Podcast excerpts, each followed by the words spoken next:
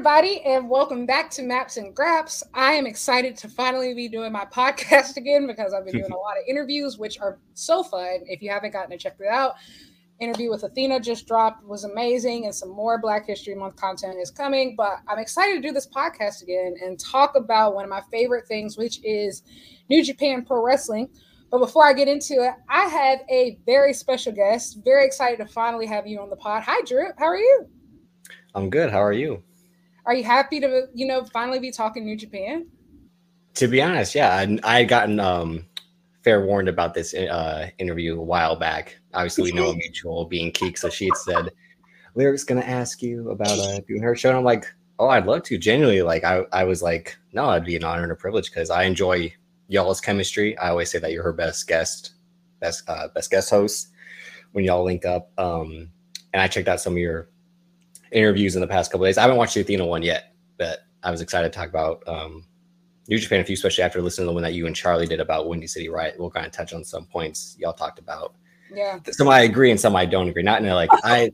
That's thing when you invited me, I was just like, oh, is she gonna think I'm an asshole based on how what I said about Daniel Garcia? Because I think you and I align on certain things, and then something we don't, which is fine. but not in a not in a visceral disagree like way. Not enough, just like not my tempo, you know, like with like not my tempo type of uh disagreement types. But yeah. Are you still retired? No, I so that's the I stopped doing black wrestling last summer and I took kind of most of the year off. Keeks had asked me to do her show a couple times. We were on the award show, which is when I famously did my Dan Garcia doesn't know how to cut a promo bit. yes. um, which is me being honest. Again, I'm one of those podcasters. I never say anything for retweets or likes or to get attention, unlike other people. I say what I believe in and what I feel honest about. Um, and I honestly don't think he's a good talker still. um, but no, my uh, podcast partner Banks and I, we've gotten together uh, at the start of the year and linked up. Um, Banks versus Davis on YouTube. So we've been doing that every couple, um, well, every week. We just took last week off in terms awesome. of not doing live, but we, um, yeah. So and that, on that, we talk about movies, wrestling, TV. Maybe have you on because I know you're a big fan of TV. I see your Doctor yeah. Who tweets, the Bear tweets. Yeah, um, big fan. So that'd be an interesting conversation. To talk about the Bear since I got into it. All of it was last summer, so I got into it so much later than you too. And like the thing is, I binge watched it all at once right As, before I went to Japan, mm-hmm. and I was like, oh my gosh! And I'm almost ashamed to say this because I, don't think I've ever done this before with a show. I've now seen every episode at least three times. Like I've I've already rewatched it three times. no, no, I, I there are some like I've probably gone through Entourage multiple times. Um, New Girls season one and two multiple times. Uh, the Bear I haven't done that yet, but when I first saw yeah. it, I was like, "Wow, this is great!" I'm, and I was doing the thing where like when season three comes out, I'll do the rewatch again, yeah. not to be reminded, just to like relive relive it all. Um, all all together. Yeah, I've rewatched Doctor Who a million times. I'm I'm doing a full rewatch right now. Sherlock, Scandal. See, see I see. I'm bad with shows shows too because I never finished Sherlock. Was it the season four? The, yeah, we're BBC Sherlock, right? Yeah. Mm-hmm. Oh my god! Oh, only Sherlock that matters. Well, you know, a lot of people hate. I will say, a lot of people do hate it, but like, I'm a completionist by nature, so like, that's the thing. Shit. Yeah, TV for me, it's like I can come back to it at a later date when I'm in the mood for it. That's always like I'm always movies over TV. So TV, I'm always like when I get in the mood for it again, I'll come back and finish it. And the thing with the way that Sherlock was coming out every like year or two, and then one episode every few months, I'm like, I'll just wait till they're all available. Because when it was on Netflix, just the first two seasons, yeah, six episodes, I should say, it was so easy you just know, to get every episode is 90 minutes. A movie, yeah, they're all like a movie. So, yeah, I, I will say the the last season they definitely did something different. I think that's the show I'm going to actually I'm going to rewatch that last season too because like that's the only season I've only went through one time. So I need to see if like was I tripping or was it really just not like. And you could tell again, Cumberbatch was doing Doctor Strange. Martin Freeman was kind of over it. I think maybe because of personal stuff too. It was just that's so big, you know, like when yeah. the show first started, like they were still like fairly like oh just British stars, but like in the middle of it, like they get super huge Martin Freeman gets in Marvel, he starts doing The Hobbit, and then yeah. Benedict Cumberbatch starts doing like in the imitation game and like um Doctor Strange, and so like they became like mega stars in the middle of it. And so I think like maybe like the Sherlock, the gritty indie side of it kind of like fell by the wayside because like these these guys ended up being like superstars by season. Mark Freeman, I think, had said that himself. I think he'd said he, the show had gotten too big and people's expectations had gotten too high. And I'm like, yeah, I get it Literally. because it was a show where like again you get a, a movie for every episode basically like how can you top that especially the chemistry that they had the chemistry that andrew scott had with benedict the writing was so strong like yeah. it was it was literal perfection like i even i was so obsessed with the show to the point where I watched the unaired pilot. Like I watched the one that oh, okay. which was really great. And like I went to like when I went to London, I went to like 221B Baker Street. Oh, to see with the pictures and everything, like at the Sherlock Holmes Museum. Like, yeah, kind of like weird. Uh, but it was fantastic. And in, in a way, it's kind of similar to New Japan, modern day New Japan, where like you start at the top for a while and you kind of slowly cascade down. And not say that in a hater way, just in like, ah, that's those, those high, those highs were high, and we were like, were high. Um, last night on Twitter, I was actually talking about the Rainmaker shock. I went back and I watched it, and the night where Okada becomes champion, um, and beats Tanahashi one month after Excursion. Like looking back, that was probably one of the biggest risks in wrestling history. Like mm-hmm. that could have gone. I mean, so astronomically wrong and ends up being probably what I think is maybe the best return on investment just yeah. about ever. Like I like Okada might be the most successful industry plant of all time. you know, like if you put it like oh, that. Yeah. And I think, and this is where I'm going to get into my issues with Martin and New Japan. It's a risk they don't take now, and when you hit that big right away, how do you not try to run it back? I get not everyone's going to be Okada. That's that's for sure. And because even Okada knew he wasn't going to be Okada when he was in TNA. Absolutely. Um, but when you see it work with this guy again, Rainmaker Shock, and then I know you're a big Yota Tsuji fan. Like they tried to mirror that story last year, and it's almost like maybe it should have pulled the trigger just you know to what? see what would have happened.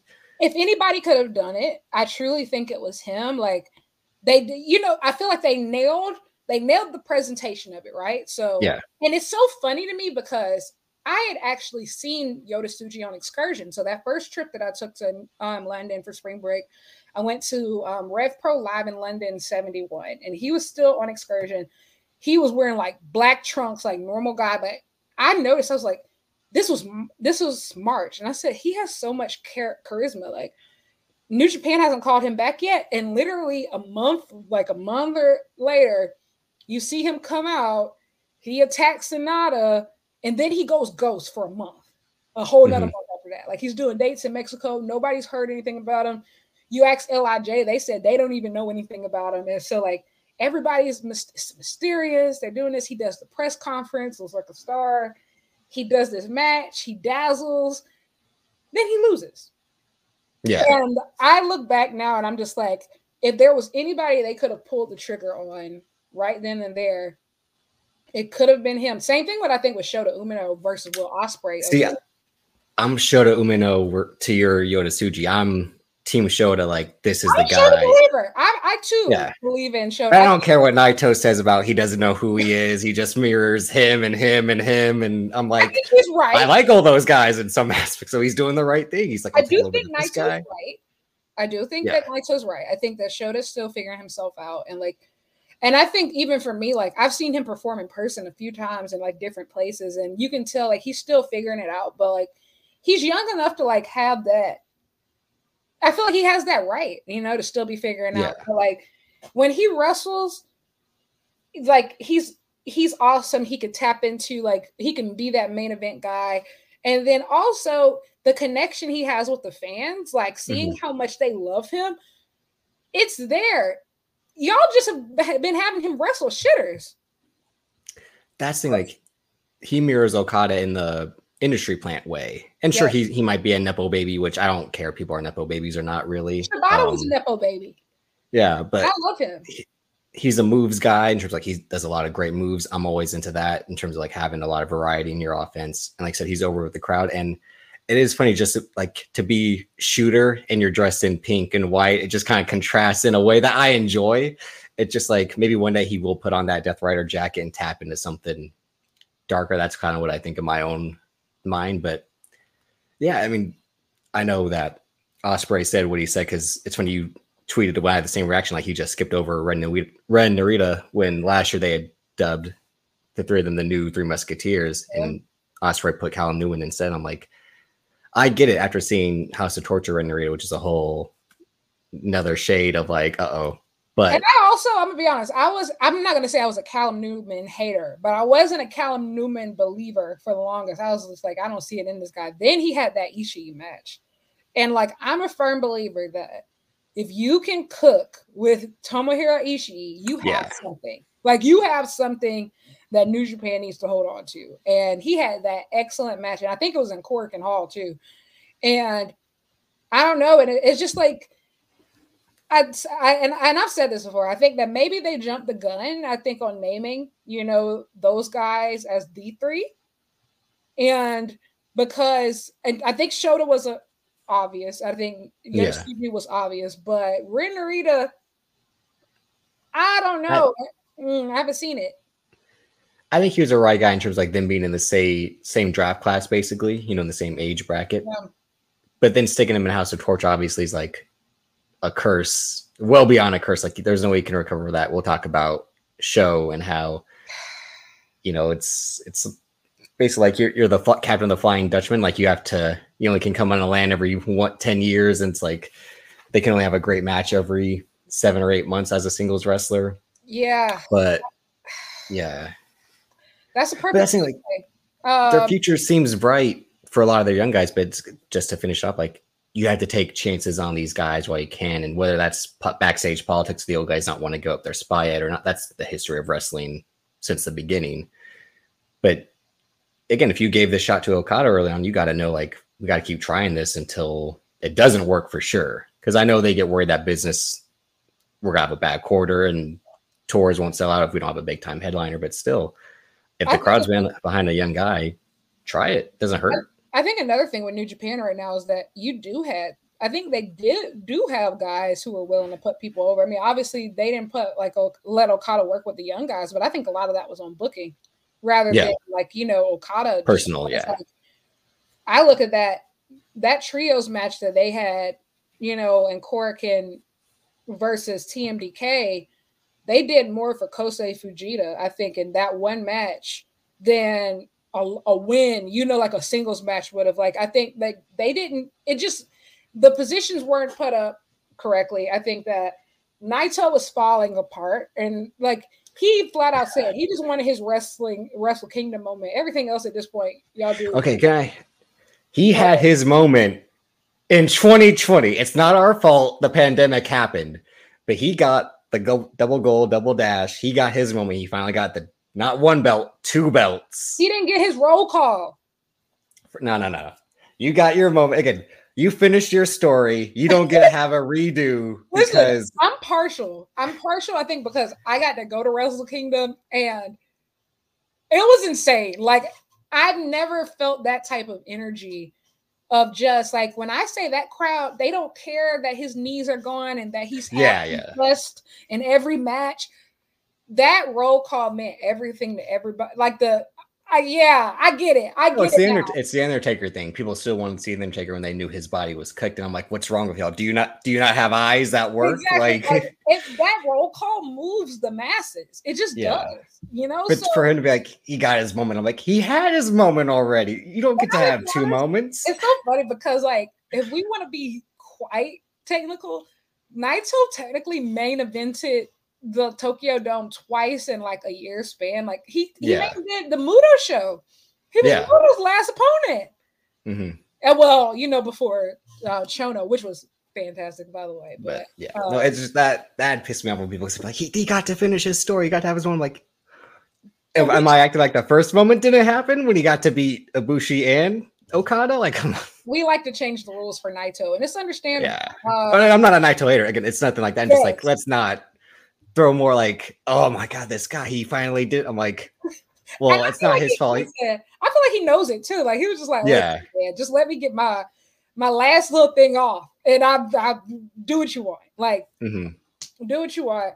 Um, but uh, perfect segue into the car. We're going to get into New Beginning in Osaka. I think this was a really great show. I think that this was a really great um, big show. I think this is, if I'm not mistaken, this is the first big show in Japan this year post Wrestle Kingdom. Um, obviously, Battle in the Valley happened, but yeah, yeah, the undercard was underwhelming.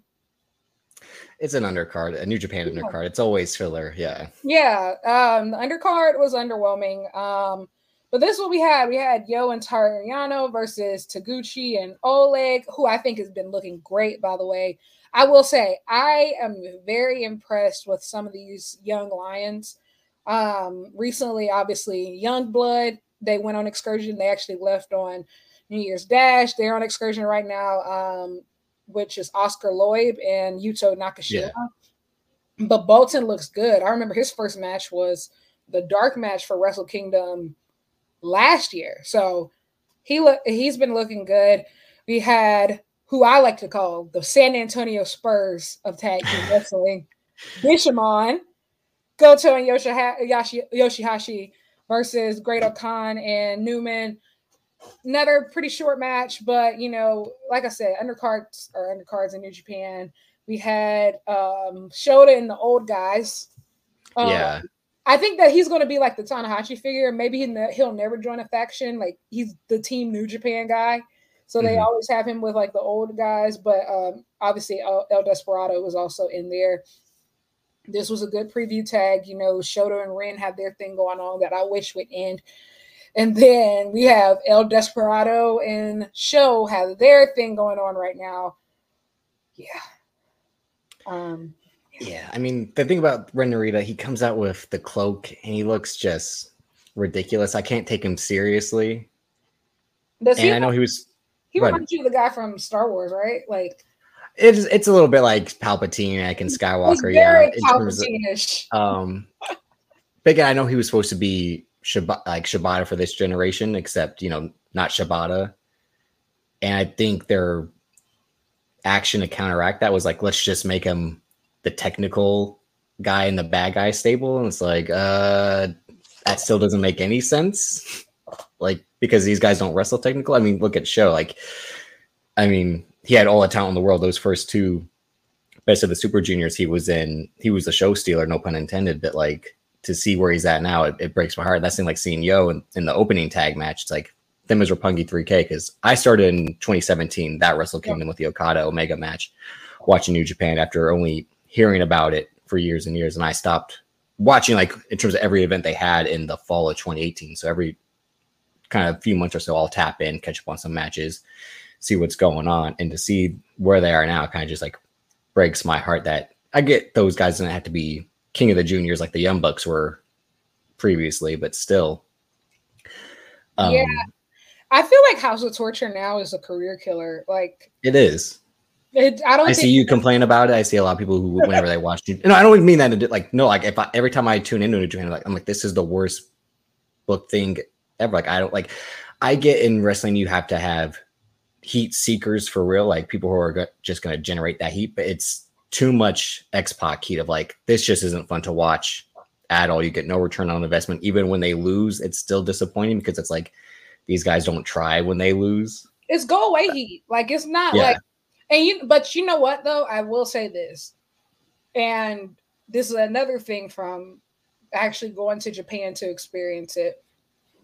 They were at the Noah show on January 2nd. They were also on the January 4th Wrestle Kingdom show and New Year's Dash. So I had the unfortunate opportunity to see how to see times.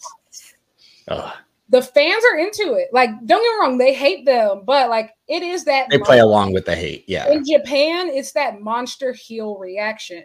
Mm-hmm. On in the West, it's the oh my god, kill me now. And you want to know what I realize? I think it is. I think it's because of this. A lot of times, most of the fans in the West who are watching New Japan are a lot of times, how do I say it? Disgruntled former or casual WWE fans who were always had to deal with so much sports entertainment, like these dirty finishes mm-hmm. and run-ins. And a lot of Western fans specifically started watching New Japan as an escape from those things. No, and I agree. So yeah. When you go, when you watch New Japan and you see those sort of things, it's like, bro, I can't escape this. Versus, I think Japanese fans who are used to New Japan, they don't typically get those chaotic finishes and stuff like that. So when it happens, it's just a little, you know, just a little sprinkle, you know, just a little dash. Like that's not the dominant culture. And so I think that's what it is because it's a huge disconnect between in Japan and in the West right now. Yeah. I think the other part of it too is like the Japanese probably know kayfabe and what's not kayfabe, but I think they just play along with it better versus us.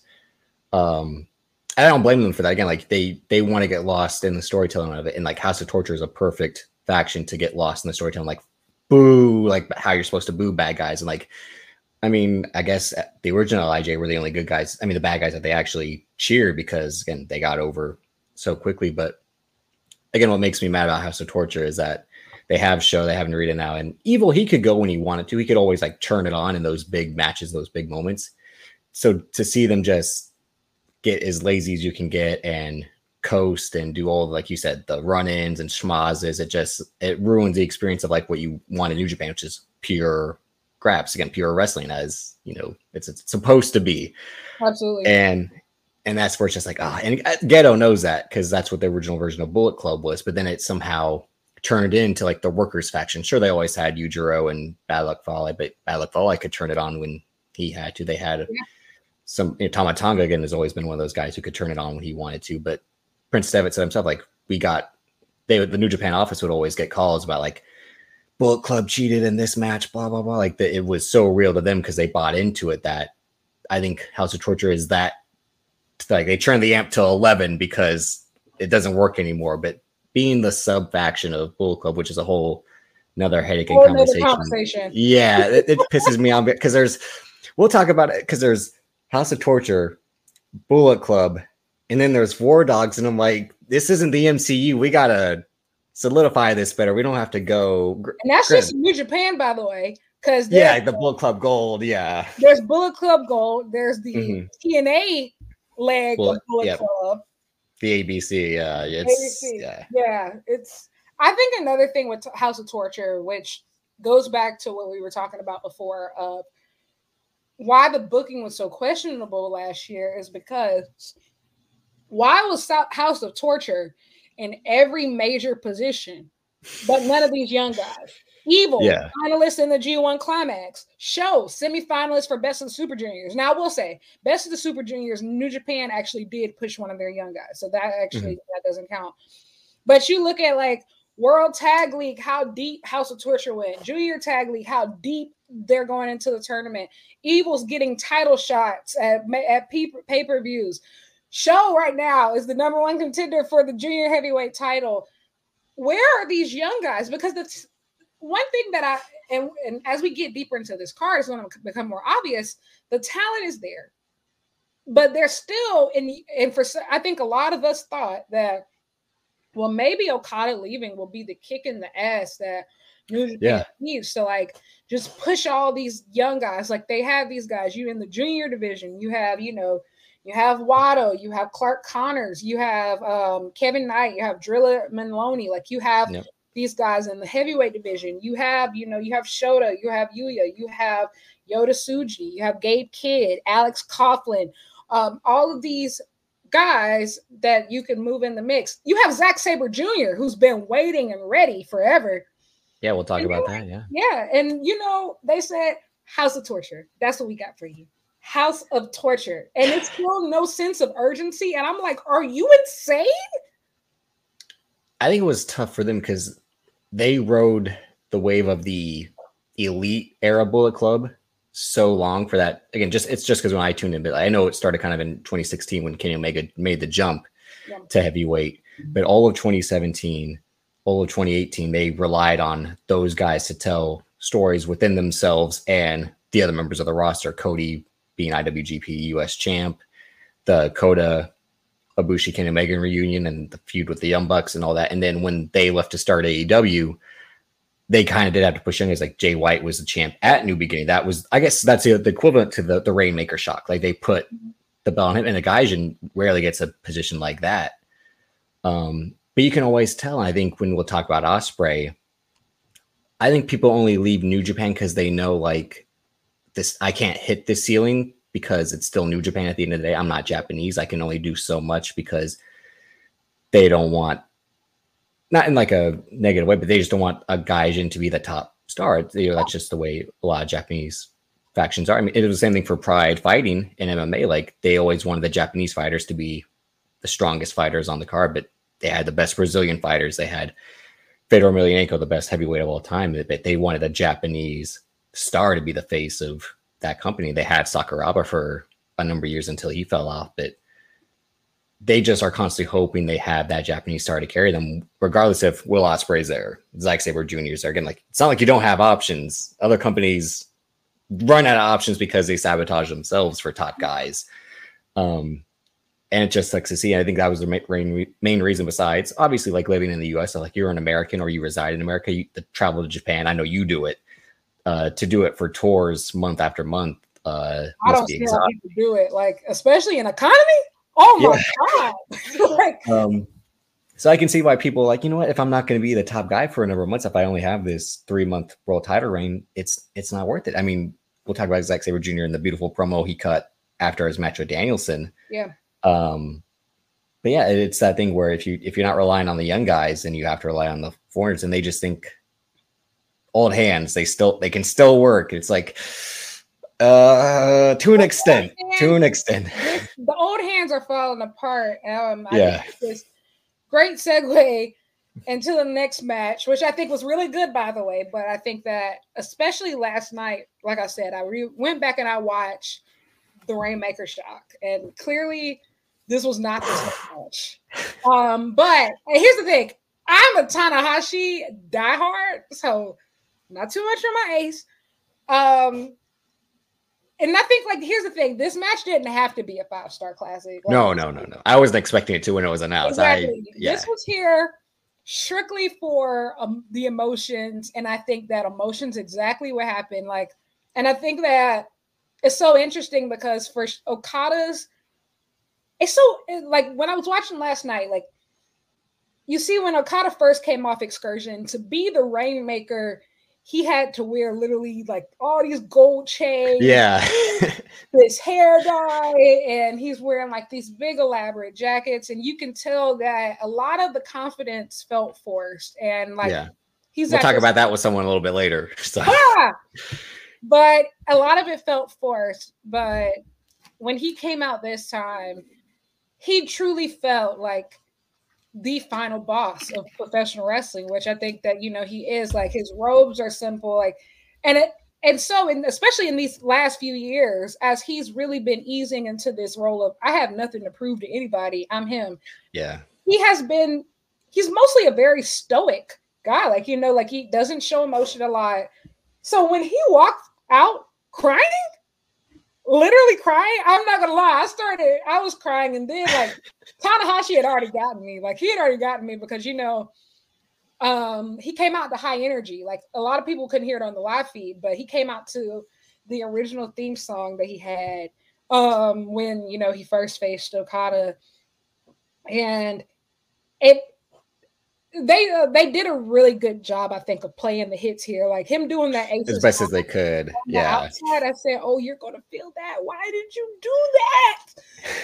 But he did it. He did it. That's my ace, and I, I we don't. I we're very lucky, I think, to experience like those guys at the same time of just what they've meant of to New Japan because I think those things go hand in hand.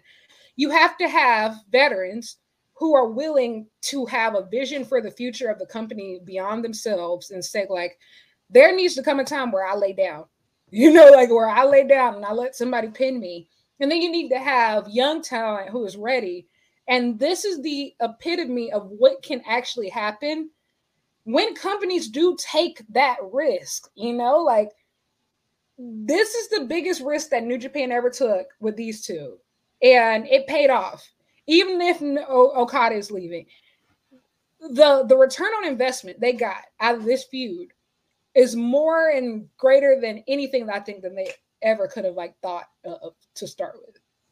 Yeah, considering how again the period I just didn't know about New Japan at all was the darkest period they had, which was that 2000s period. And Tanahashi comes up as a top guy during that period and is kind of forced to carry this company as a burden on his back because there's no one around that they had their peaks in the 70s 80s and 90s and it just kind of fell apart when the 2000s came. And you know that's a whole nother story in itself. But when he finally like is breaking through as a top guy this young guy comes in. Like so they they force this guy to work in okada bit. It was the thing where like it actually turned out to be true. Like he became the prince that was promised in a way. And who, who could have seen that in the chemistry that they had in changing the belt back and forth? And them occupying the same decade, the 2010s, it's like, you know, Russell Westbrook, James Harden, Kevin Durant, these other guys, like the only reason you're not going to have multiple titles is you had to play with in the same era as LeBron James and Steph Curry. Like, I, I do feel bad for y'all. Like, it sucks that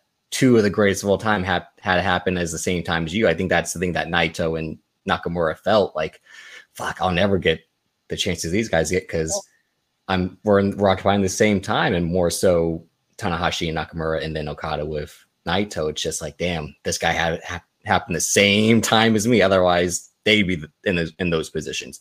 That's why Nakamura left. That's why Naito was just wanting his moment. Finally, it's it sucks to see, and then Kenny Omega bursts on the scene too, and almost kind of eclipsed what Tanahashi and Okada had, which sucks to say because those early Tanahashi Okada matches, seeing what they do now versus what they did back then. I, I didn't try to go back and watch any of that because I didn't want to be like to my head because I'm already a Tanahashi detractor in terms of like just be a tag wrestler or be the now that he's a president. When he made himself champion as the president day one, I'm like, okay, tri- yeah, okay, Triple H, let's settle down. Like, you know, like- it's just the New Japan World Title, but I was still like, you get into power, like, give me a belt. Like, the thing about Tana, I think, is like what I, I really appreciate about him is that a lot of a lesser man over the last I will say 10 years would have 100% folded in the face of like the rise of Okada and the Omegas of the yeah, world. Yeah. He always rises to the occasion. And right now, I've been actually like reading. So there's a series of all of his biographical interviews of him like just talking about oh, okay. his life eh, on New Japan World. So like I've gotten to up for I've read I think about half of them. So I've gotten to the point where he's um he wins the world title for the first time. And like they put the company on his shoulders. And like and I've been reading it to try to like get his thought process as a leader. Mm-hmm.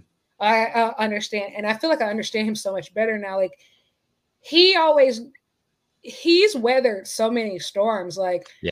of just like he he talked about how basically like when um Keiji Muto um was planning to go to all Japan asked him to leave and join him.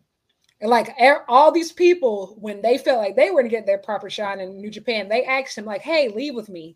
Like, come leave with me, or come leave with me." And like, you know, he turned them down. Like, he's a company guy, and he's going to do whatever it takes, you know, for the preservation of New Japan. Now, some of these times it is to a fault, and he said, like, he mm-hmm. flat out said that he was before the pandemic or like right around the pandemic, he said he was actually thinking, planning on retiring. But then, like, you know, it felt like the company was at its darkest point and they needed yeah. him. And so, you know, that's why he stuck around. And so he's interesting. I, you know, I will say it was a great moment to watch him win. I was like, what the fuck when he won the world TV title? I'm not like, was it wasn't like rage. I was just like, ah, I get it because Zack Sabre Jr. needs better things to do than be exactly. world champion. Tanahashi, my whole thing is with him and and Naito, and it's something again. John Cena is my favorite wrestler of all time. I I haven't liked the last ten John Cena matches. I don't like seeing the broken yeah. down version of wrestlers. Uh, it's hard to former, watch. Former fave was Chris Jericho, and I've been saying for the last two years, like he's been cooked, and it's just I think we're like because this is so physical and so demanding, and you can land the wrong way and fuck up your life even worse.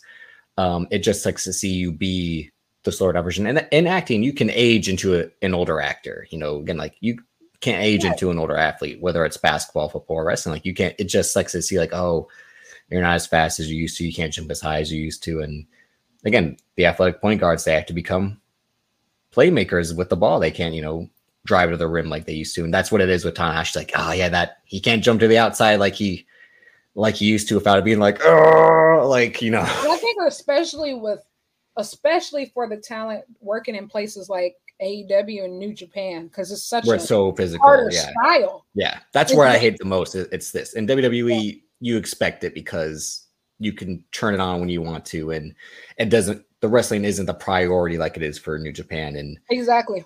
AEW and um, even Mexico too, because they'll rely on their top guys until they can't walk anymore either and still try. Literally, and you know, and I've been getting into like I've been watching All Japan. I've been getting into All Japan. I'm a huge All Japan fan now, and like Fuchi just just celebrated his 50th anniversary of wrestling. He's 70. Atsushi Onita, who's like Moxley's hero. This is his 50th anniversary in wrestling. Like Well, look at Terry Funk. Look at yeah. I mean, like the guys who just could Ric Flair, they couldn't say no at some point, and they they could do the best they could at seventy, but still like ah, it's not the same as you and Steamboat in eighty nine. It's not the same as yeah, you know. And I yeah, don't hold that. I don't hold that against Tanahashi. It's that thing where like I don't want to see it or praise it like it's still great because I know it's not. I don't try to lie my lie to myself like most fans do with this is the greatest thing ever because I think a lot of fans do that when it's their fave or when they don't want to admit it's the glory days or the glory days. And I think also a thing about Tanahashi is that his body declined a lot faster than I oh, think Oh, yeah, some yeah. of just like the thing is he's only 47, which is old, but you know, there's a lot of great wrestlers who are still going pretty strong at 47, but he carried New Japan like on Mhm. his shoulders. And so, like, you know, and I think that's also one cool thing I think about him having that TV championship right now is that it caters to his strengths and it caters Yep. to his weaknesses right now. That 15 minute time limit is great for him. Like, you know, like Microwave storytelling and spots. Exactly, Yeah, he- like- yeah.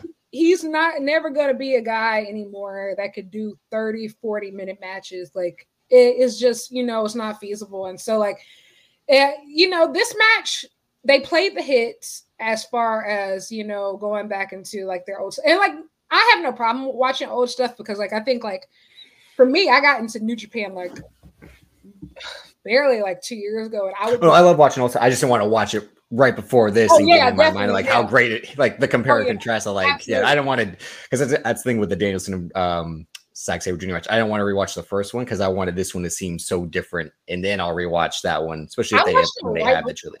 see the difference between me is I watched it right before. Sometimes I and Sometimes I I was there.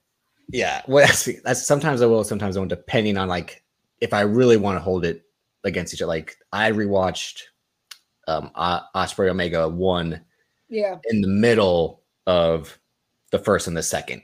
So when the second came around, I didn't rewatch it again for what would have been the third time. I just wanted like let me judge the second, and I still haven't rewatched the second one because I'm like, when that happened in the moment, holy shit, that was something to see. Like, I yeah, it's nothing like watching it for the first time because I think the first time I was like, he's concussed, he's gonna die, oh, everybody's gonna die. Like I bet after that match was over, I think that's probably the most rewatched match that I've ever watched. Like I I watched it almost daily for like two months straight just because of that. that's just it was my shit, man. But yeah, this this match was it was beautiful. Okada got the win here, which was fine because I mean, like that's one thing about Tanahashi that I think is great that he's still around. Is one thing about him, he's gonna lay down. Like you know, like, yeah, he doesn't have any problems like laying down and putting people over. Um, this well, was either decision would have made sense. I'm like, well, he has to beat the guy who's leaving, but then he doesn't really have to because he's the president and like, and he doesn't need this win. It's just like, if there was like no winner, I wouldn't have been mad about that either. Just Yeah. like would have been a cop out, but they,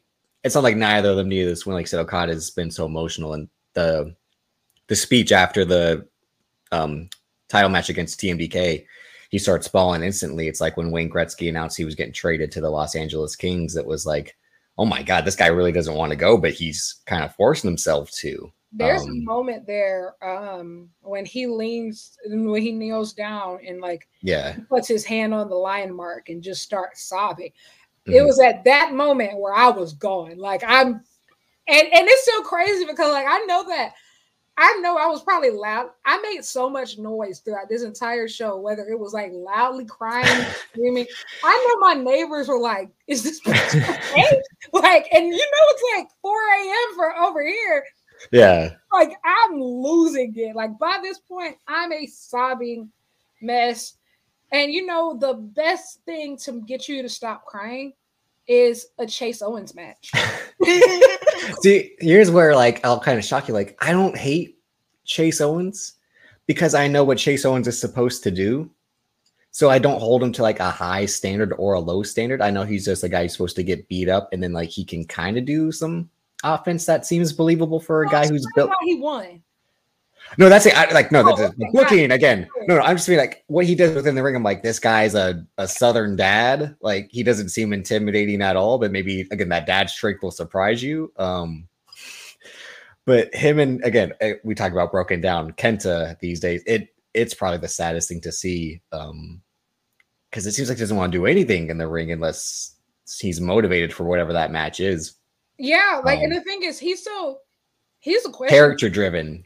Yeah, he's a he's a big question mark because it's not even like that he can't still go. It's just that he's rarely motivated. Yeah. So I think I he had re- two really great matches. I think in the G one, obviously the one versus Ospreay was really good. Yep. The one versus Elephant. Where you try to dial it back again. I think Ospreay brought that out I'm like exactly and remind them who you are. Yeah.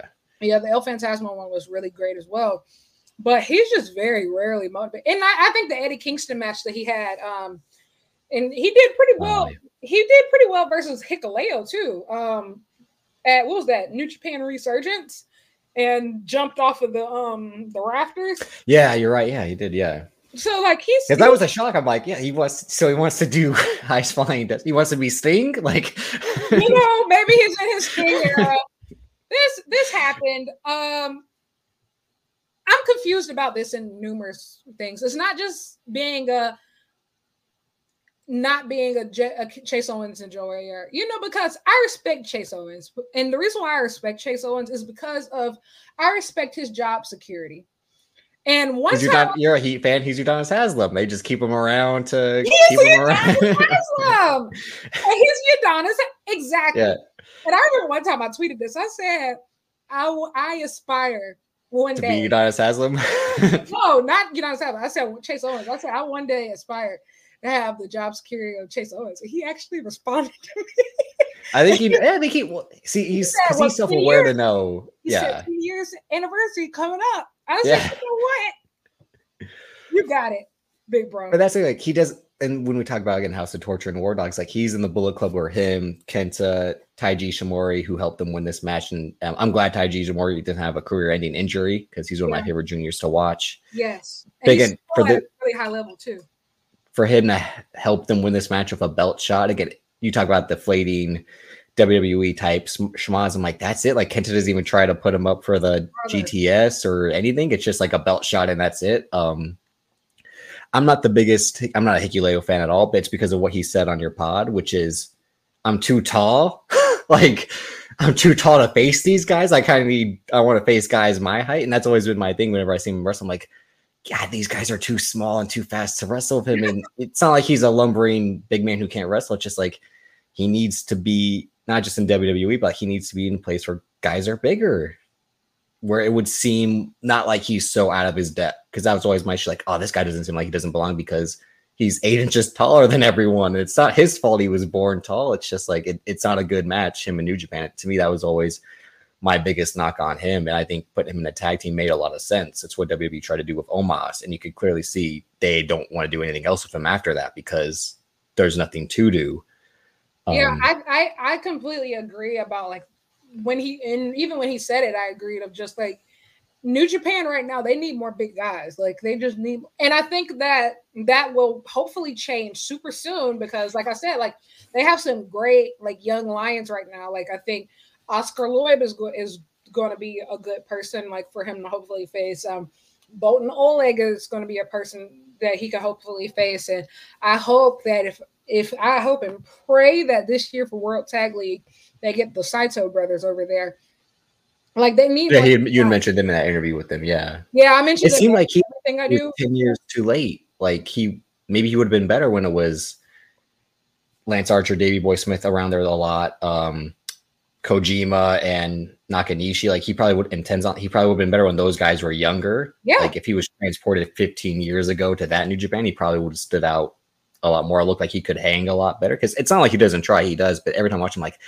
like him versus Jay White last year. I'm, and I'm a huge Jay White. I'm like, ah, this isn't good just because it's it's too the discrepancy is too much. It's like ah, like just, and that's always my thing when people are like, um, it's not wrestling's not believable. I'm like, the no short guy should ever beat a tall guy. If you want to talk about it's not believable booking, because this guy should be the best wrestler in the world. Because look at him and look at Chase Owens. Who's gonna win? Granted, the UFC changed our mind of like looks can be deceiving in a in a real fight, but still. And I think also a lot of these tall guys have terrible knees, and all you got to do is just. And he doesn't. He move like again, like he moves. No, he has great.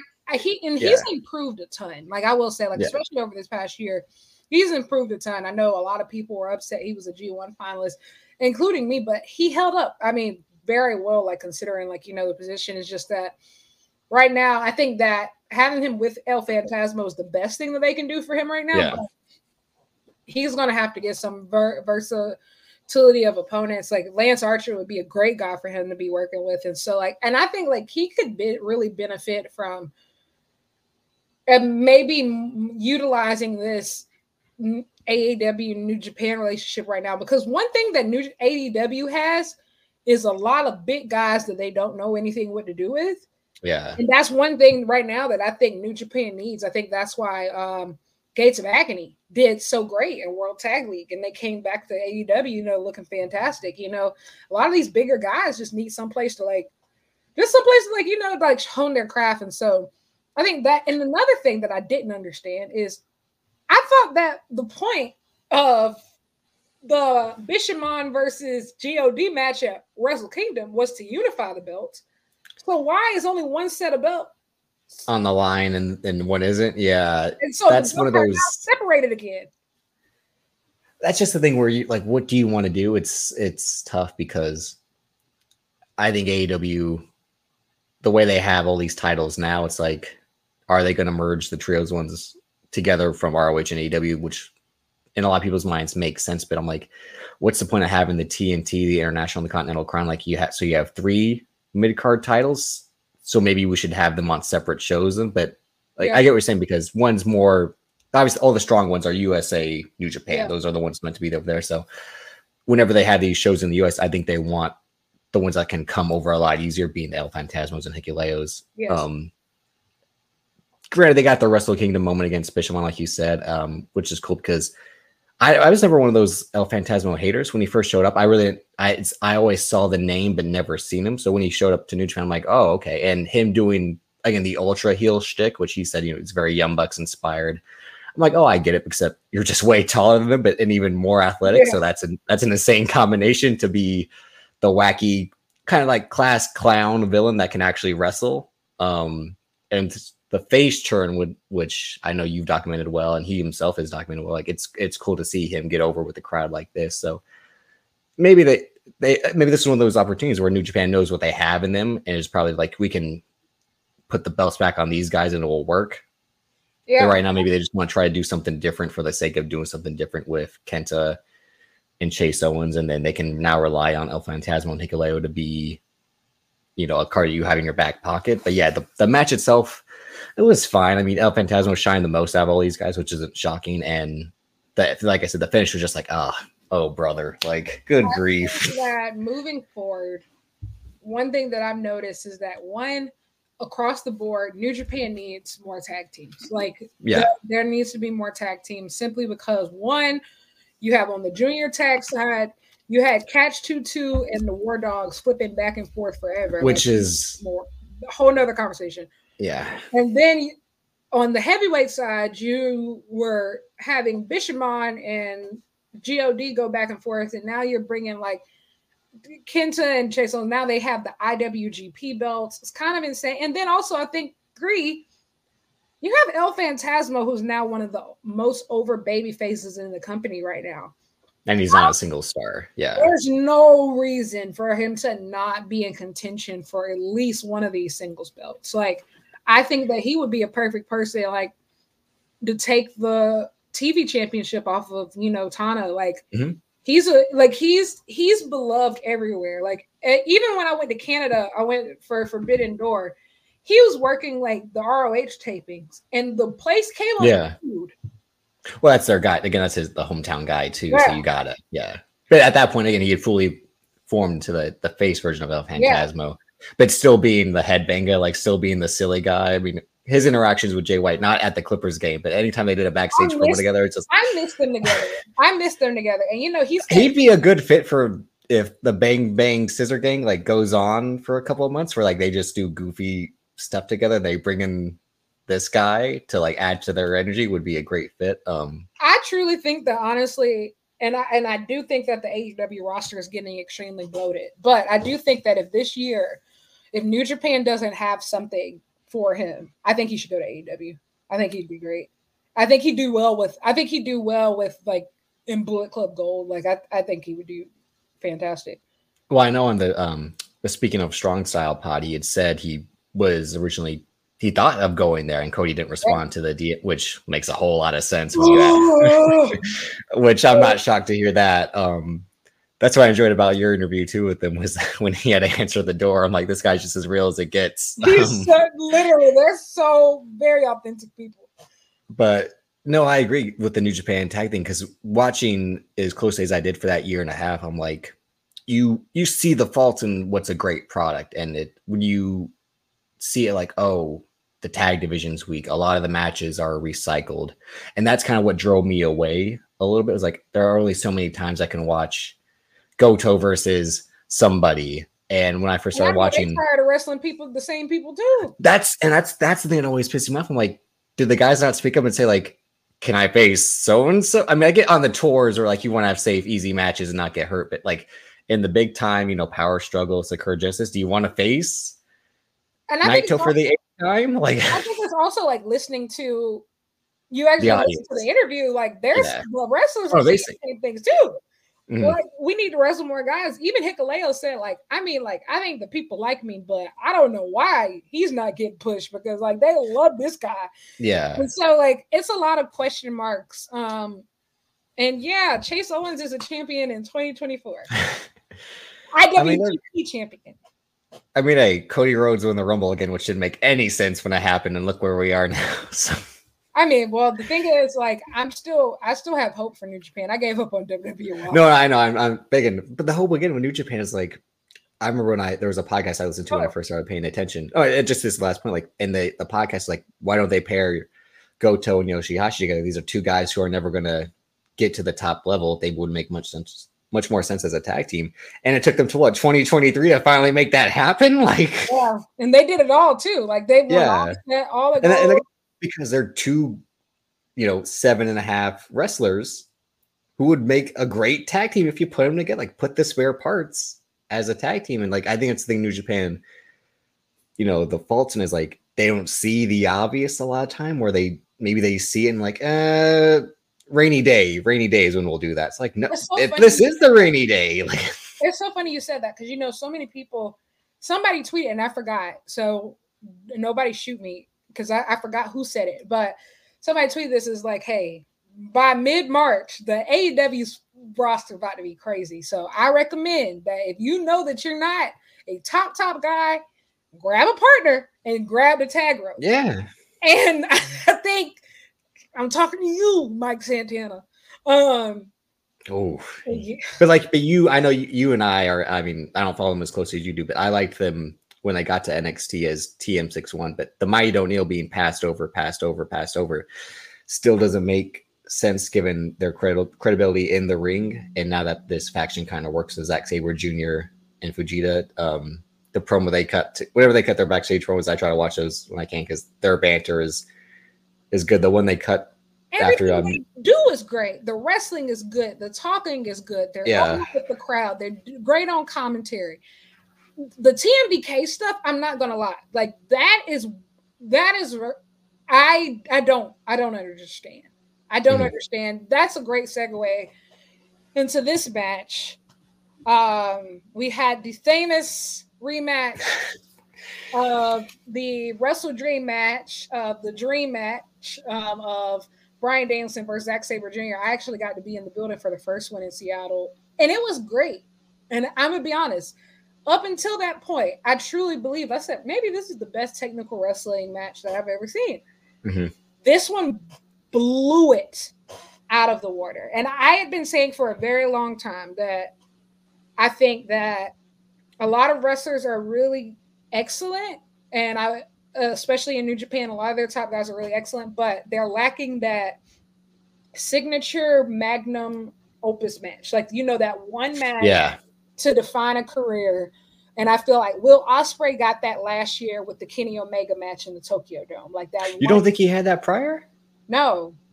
Oh, okay. And the reason why I say that is that yes, he had these amazing matches like the Shingo Takagi match. Yeah, that's what I was. What I was. right?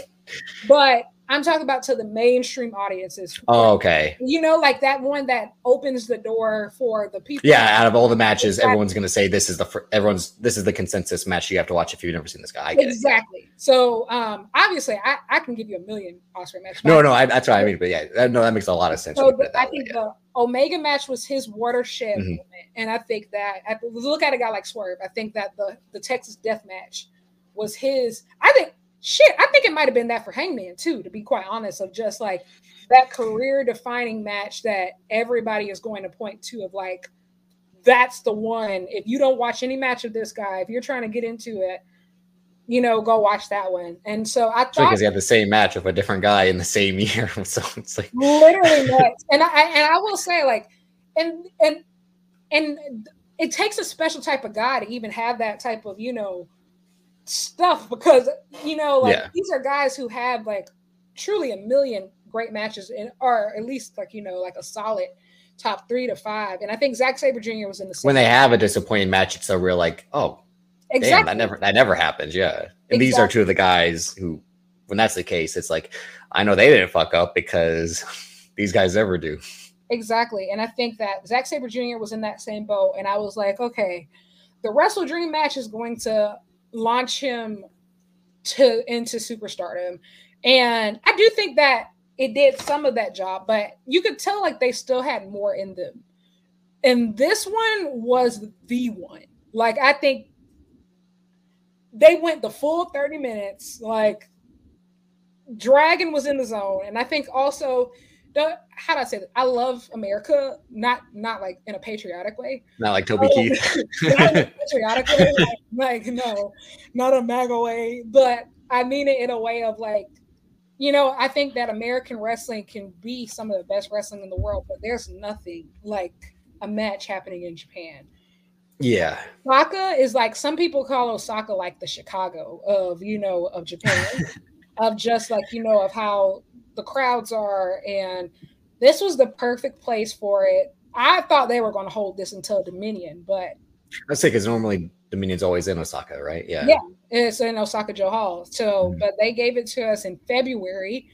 Um, Well, this is the Danielson. I don't got that much time left. Like, we gotta, we gotta fit this in while we can. I, I made a promise. I gotta stick Like to that. so. the thing is, you know, he's talking about yeah. So we need the third one, two out of three falls, and so like he has like so many dream matches he has to wrestle between like now and all in. Well, that's what was so crazy about the eye injury is like he's like, nope, I got to keep going. My eye goes, my eye goes. It's like, as JJ Redick says, NBA players when they do something crazy, like you're a sick fuck. Like, Danielson Um, literally, I think, because I've seen him in so many places last year, like, like, bro, you have half an arm, Yeah. one eye, one eye. the eye stuff more is more impressive because every match it got like, I again, Andrade beat the shit out of that that eye, and I'm like, this is Oh. getting a little too, little too close to like we gotta check on this guy. Um, Like, dude, you're doing all this and like still putting out like some of the best work of your life, like some of the best work of your career. Like, it's absolutely insane. And I think that one thing I think that, and I don't want to say it's a weakness of Zack Sabre Jr.'s, but Zack Sabre Jr. isn't always known as an aggressive wrestler. You know, like as an aggressive, like you've never seen him in a hardcore match. oh no, no, never. Exactly. You know, like you've never seen him like Even though he did face Nick Gage in that GCW match, I watched that that match. I And I was watched like, that match. why is he doing this? Did he have a bet? Like, I will say the thing is, I watched that match because I said it's not happening. I said, yeah, is I, it. am like, I just got like, I gotta see and this. then I tuned in. I'm like, bro, this is Zack Sabre Jr. versus Nick Gage. yeah, Nuts. Um, but yeah, like on the thank me later because I'm like Zack Sabre Jr. such Nick Gage on the Drake Thank Me Later GCW show. I'm like, this what world is is this again? Is this being punked? Is this what's going on here? What timeline are we in? Insanity. And I think that Zack Sabre Jr. has been really searching for like that affirmation. He's been on a very impressive and honestly, I truly believe that if Will Ospreay did not have the year that he did, I think that Zack Sabre Jr. would have been a lot of people's wrestler of the year. Um, he wrestled just about everywhere. He performed well just about everywhere. Yeah. He went on world tour. He went to the GCWs. He went to the AEWs. Yeah. He went to Noah. He went to New Japan. He went to Rev Pro. He went to all of these places, um, and he had these great performances. But I think that Bryan Danielson brings a something out of him. And I think that Danielson was able to do it with Okada too. Okada's one of those people that's, you know, he's not known as like a hardcore wrestler. He's not aiming for blood, you know, all the time and stuff like that. But Bryan Danielson is able to bring out a level of aggression. more so viciousness. Yeah, what you're talking yeah. about. That. Yeah. Not hard. Yeah, like be like, yeah. Like it's like turning into the pit bull, turning into the Rottweiler, like, you know. Exactly. And yeah. he brings that out of these guys. And I think that, and I'm gonna be honest, even after the WrestleDream match, I still came out of it thinking, like I said, Zack Sabre Jr. is the best technical wrestler. Yeah, that's the thing when you watch both of these matches. Because I, my real first exposure to him was in PWG highlights. I'm like, who's this guy with the cool jacket from from England? So seeing yeah. him over the years and being the the star of the Cruiserweight Classic, where I'm like, oh my god, is Zack Sabre Jr. finally going to sign a WWE? And he said, nah, I'm good.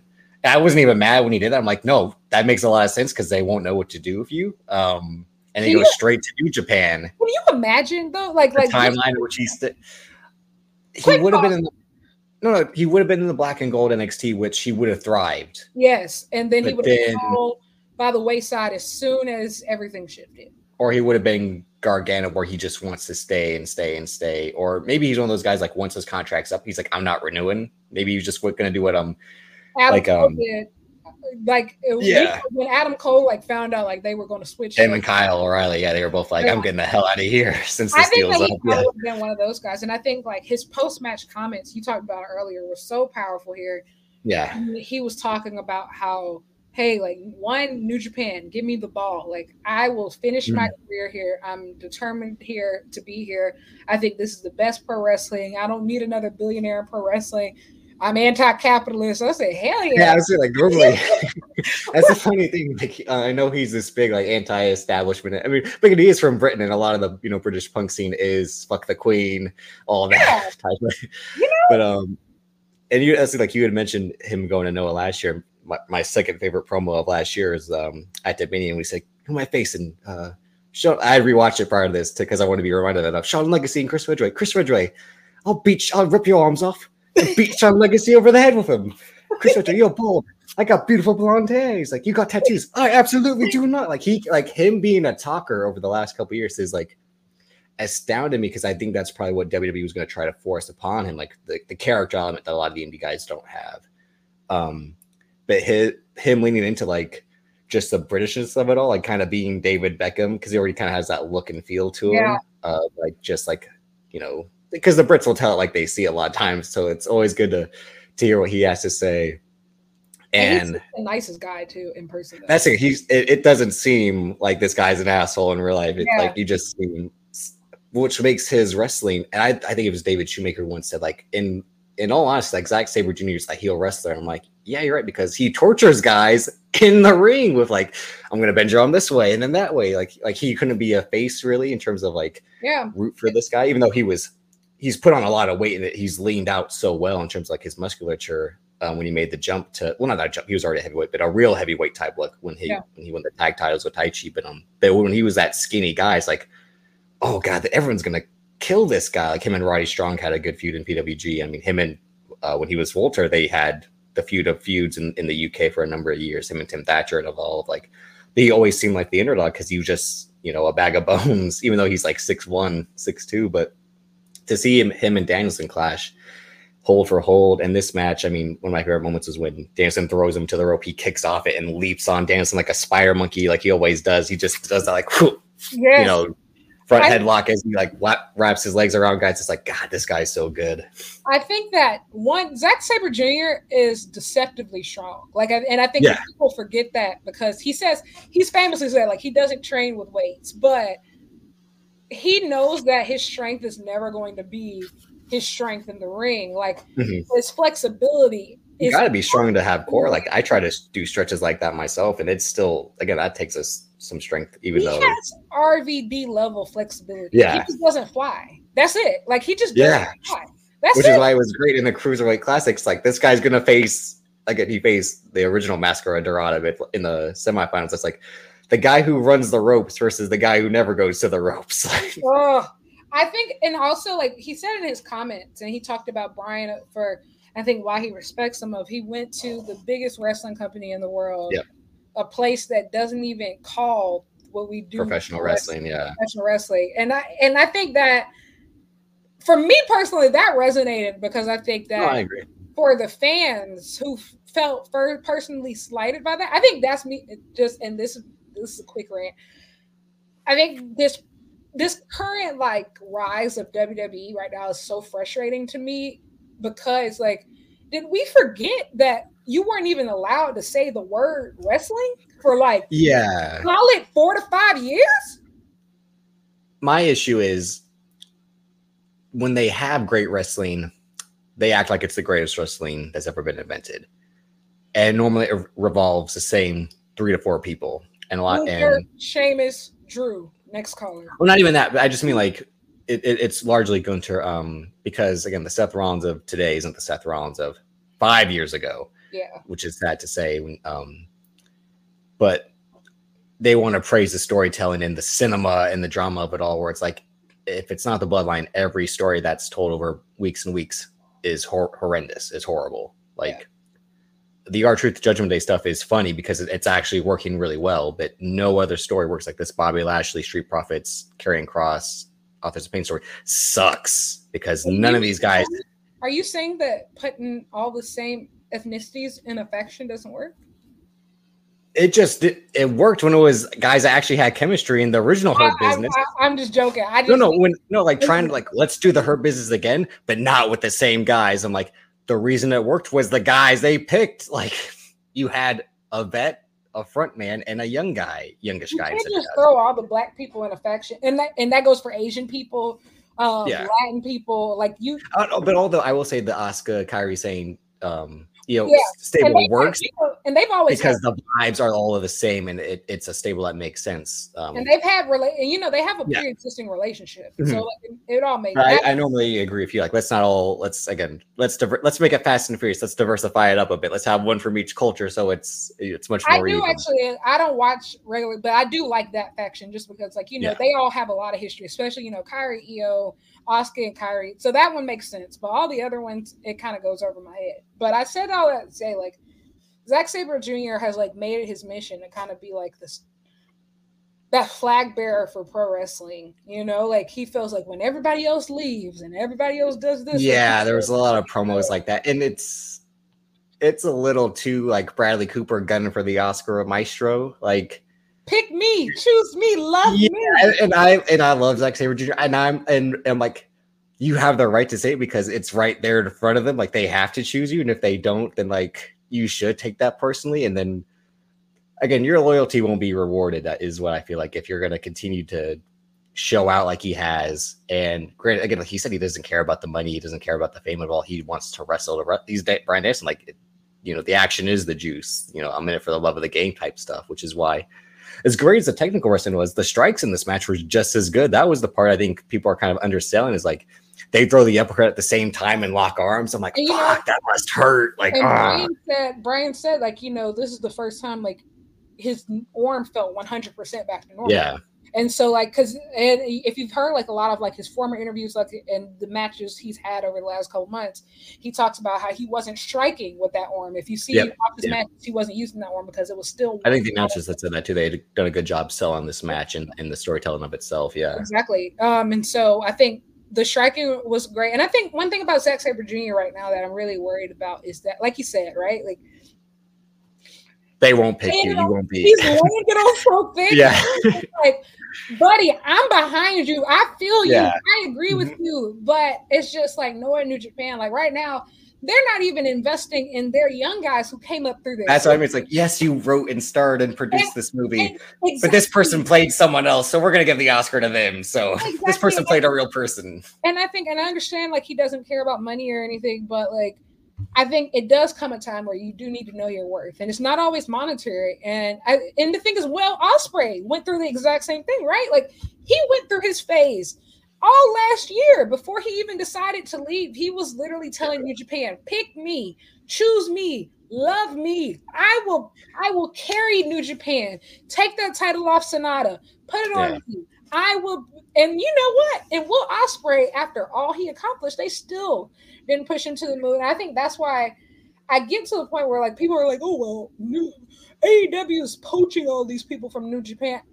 It's not really like that. No, it's a lot. It's self inflicted. Yeah, it's, It's just Japan's own- oh, self-inflicted. And I think with Zack Sabre Jr. especially is just like, I'm not mistaken, he's what, 37, 38? Like he's in an incredible physical shape. His national international profile is probably higher than it's ever been. Ev- uh, you know, so many wrestling fans know who he is. He's nailed down his look. He's nailed down his character. He's an excellent talker. He has a great faction behind him. I I just need him to have a backup plan for whenever New Japan fucks up. again, it's just that disappointment. We're like, all right, are they going to give him the New Japan Cup again, again? Because been there, done that. Like it's G1, or they don't believe in you. Like, I mean, I know he's gone to the G1 semis. So it's like, no, this like to me this year. I'm not trying to get too ahead, but like someone new has to win. Yes, We I can't have. And I'm, I'm not saying because I'm not fully as invested in New Japan, but every time I check it, I'm like, "Get- give me something different, give me something new, give me something that's fresher than what it's been. Because when it is fresh, like when um Takahashi came back, that's when I first like when he took the belt off Kushida. Like Kushida had been the same. I liked Kushida, so I wasn't you know mad to see Kushida get the belt again later. But like the whole point of like Takahashi then going on the run he had was he was new, he was different, he's what they needed. And then my whole thing now is like you kind of rely on Takahashi a little too much if you're asking me when it comes to the juniors. Like we have 15 juniors who can kind of work as champion. You and Charlie talked about like Lio Rush should have been that guy to have the belt for a little bit. I'm like, yeah, he's There that's are- Lio Rush story. two juniors that are over, just two, and it shouldn't be like that. Like there Mhm. are only, Yeah, and I like both. I like Desperado too. I liked him when I first saw him. I'm like, but there are two stars. There's only two legitimate stars in the junior, and I feel like right now, like the heavyweight division is almost in the same boat. Like there's very few legitimate stars, and like like you said with New Japan Cup, like New Japan Cup, if he wins it again, it could work, but he has. But don't let him win if he's not going to win. yeah. Like you know, because you know, hey, they put the title on Sanada last year after you know he wins the New Japan Cup. But the thing is, that's thing. I guess when we get to the preview, I'll talk about Sanada and how yeah, yeah. Um, but I do think like, like you said, somebody between the New Japan Cup and the G one this year, somebody new has to win because like we there has to be something set up for Wrestle Kingdom next year, like something that's going to pack the house. And don't get me wrong, Wrestle Kingdom did fairly well this year, especially like post pandemic. But the goal is to fill up the dome. The dome was nowhere near filled up. yeah, they want those 2017, 2018, 2019 years. Yeah, they want to get back to the peak. But again, like, was it the peak because they had the most Gaijins ever that were the most over, or were there guys at the right time too? That's a tough thing. We're like, did they did they really need these guys who started their, their own company? I'm like, I think they kind of did. And I think also they had the cross between back in that time. You had to think they genuinely had the best gaijins in the world, and they also had the best Japanese wrestlers in the world. Yeah. Like, you have Okada and Naito are still functional. Tanahashi still fairly Mhm. functional. No, those were the last years where he was like, this guy can exactly like they're And these guys. Kota Ibushi finally got his shit together, where he's like, I'll, "I'll show up to work. I'll show up." Kota Ibushi is literally like insane, going like crazy at this point. Then on this side, you have like you know Kenny Omega, you have Ospreay coming up, mm-hmm. and I, I think one pe- one thing that a lot of people have been saying is that what made New Japan special at that time is that both the new both the junior heavyweight and the heavyweight divisions were must see. Stacked, yeah. It's stacked, like you know, Hiromu's on the rise. Kenny Omega was in the junior di- division for quite some time. Kushida, Will Ospreay coming in. Like, you know, there were so many people to be invested in on both sides of the coin. And right now it feels like a deficit of both. And so who knows? El Phantasmo, another people who, person who was Yeah. heavyweight. Um, but yeah, this match was absolutely excellent. I'm glad that we talked about it. No, I agree. I'm gonna I'm gonna watch that after um, we finish recording. I'm gonna rewatch it. Um, one of my favorite parts of this match was when Bryan Bryan is has him in the submission and they're by the ropes. He said, "Grab the rope. You're gonna grab the rope. Yeah, You're not gonna grab the bloody belt, Bryan." Yeah. It's I think we're like, should these guys just, even though they're a, the, they're above it in terms of what the title means, but should they just have a pure rules match? Like, should they go like no, no rope grabs? I this two other falls. I'm like, just make it submission only. Like that's like that's the only way to truly settle it is have the submission match. Don't do the, you know, I knocked him out with my knee. He, you know, uses a elusive Zack Sabre Jr. locks you in a hold and you can't escape type pins. Um, And I also that Zack that Zack Sabre Jr.'s power bomb is actually excellent. He has when he does the when he adopted the Michinoku drop, I'm like, oh, this actually kind of works for him. Even though that's a move that really is not impressive to me. I'm like, he pulled it off because again, like he, he's so flexible. His split for the driver just works so perfectly. Like looks- like his Zack driver is insane. Like it's so Mhm. good, and you know, like he's not even a power guy, but it, it's very aesthetically pleasing. But yes, this match was. I'm interested to see what Big Dave breaks it because you know he let the last. oh yeah, well, these are his two guys. Again, but uh, I think I'm that this, uh, you know, on if I I'm trying to think like Dave Meltzer. I try not to do that very often, but I think he might go a six. He might go a six. I can see I think it's probably five and a half. Yeah, I think it's five seven five. I yeah, I, Yeah. I'm gonna be honest, just because these are two of his favorite people. Like I know Dave probably creamed himself, like literally watching this, just knowing how he I gets. like he's a guy who loves wrestling. Wrestling, like is, is you know, he's someone who I respect as a historian and as a rater of matches. A lot of his talking head opinions, I I disagree with most of the time, but he knows real wrestling because he's seen a lot of real wrestling. Um, so this too, and this is again, he's an MMA guy too, and this match has a lot of like, tra- Yeah. again, the transitions. I mean, being a Samoa Joe fan in the early, early um to late 2000s with the transition from one hold to another. Zack Sabre Jr. takes that to a next level. Him then Danielson takes that to a next level too. And like when they trade holds within holds and reverse each other's because they know what the other's going to do, that psychological game. But again, locking each other in the heel hook and just take turns slapping and then kicking each other in the face. It's like these guys aren't going to give up until one guy taps or is KO'd, and that's that's the only way they got to settle is like with the MMA type of rules that uh, You know they tried so with Ronda and Shayna. Only two guys have ever won the Bryan Danielson Technical Wrestler Award, and it's these two. yeah. Honestly, I think that after this year, after they have this last match, just retire the award, man. Just like you might want to think like because who else? Who else? I mean, Well, Banks, you know Banks a little bit because he was on the Yeah. show with us. Um, he had said Pete Dunne was better than Zack Sabre Jr. And I said, You are fucking crazy. I like Pete Dunne, and Pete Dunne, Dunne is a good technical wrestler, but he's not Zack Sabre Jr. is very, very good. Yeah. not Zack Sabre Um, You know what though? And I haven't seen a lot of him outside of AEW. But from what I've seen from Hechicero, oh, I just Sarah. would- Yeah. I would love, and also I would love for them to run a triple threat match with these three because Bryan Danielson has not been able to guard Hechicero at all. That's what's been good about their storytelling. Yeah. Within their, um, my personal favorite, I was almost debating wearing his shirt is um, you and Charlie talked about him potentially re- returning from injury soon, which is Kyle O'Reilly. That's another great. Oh great.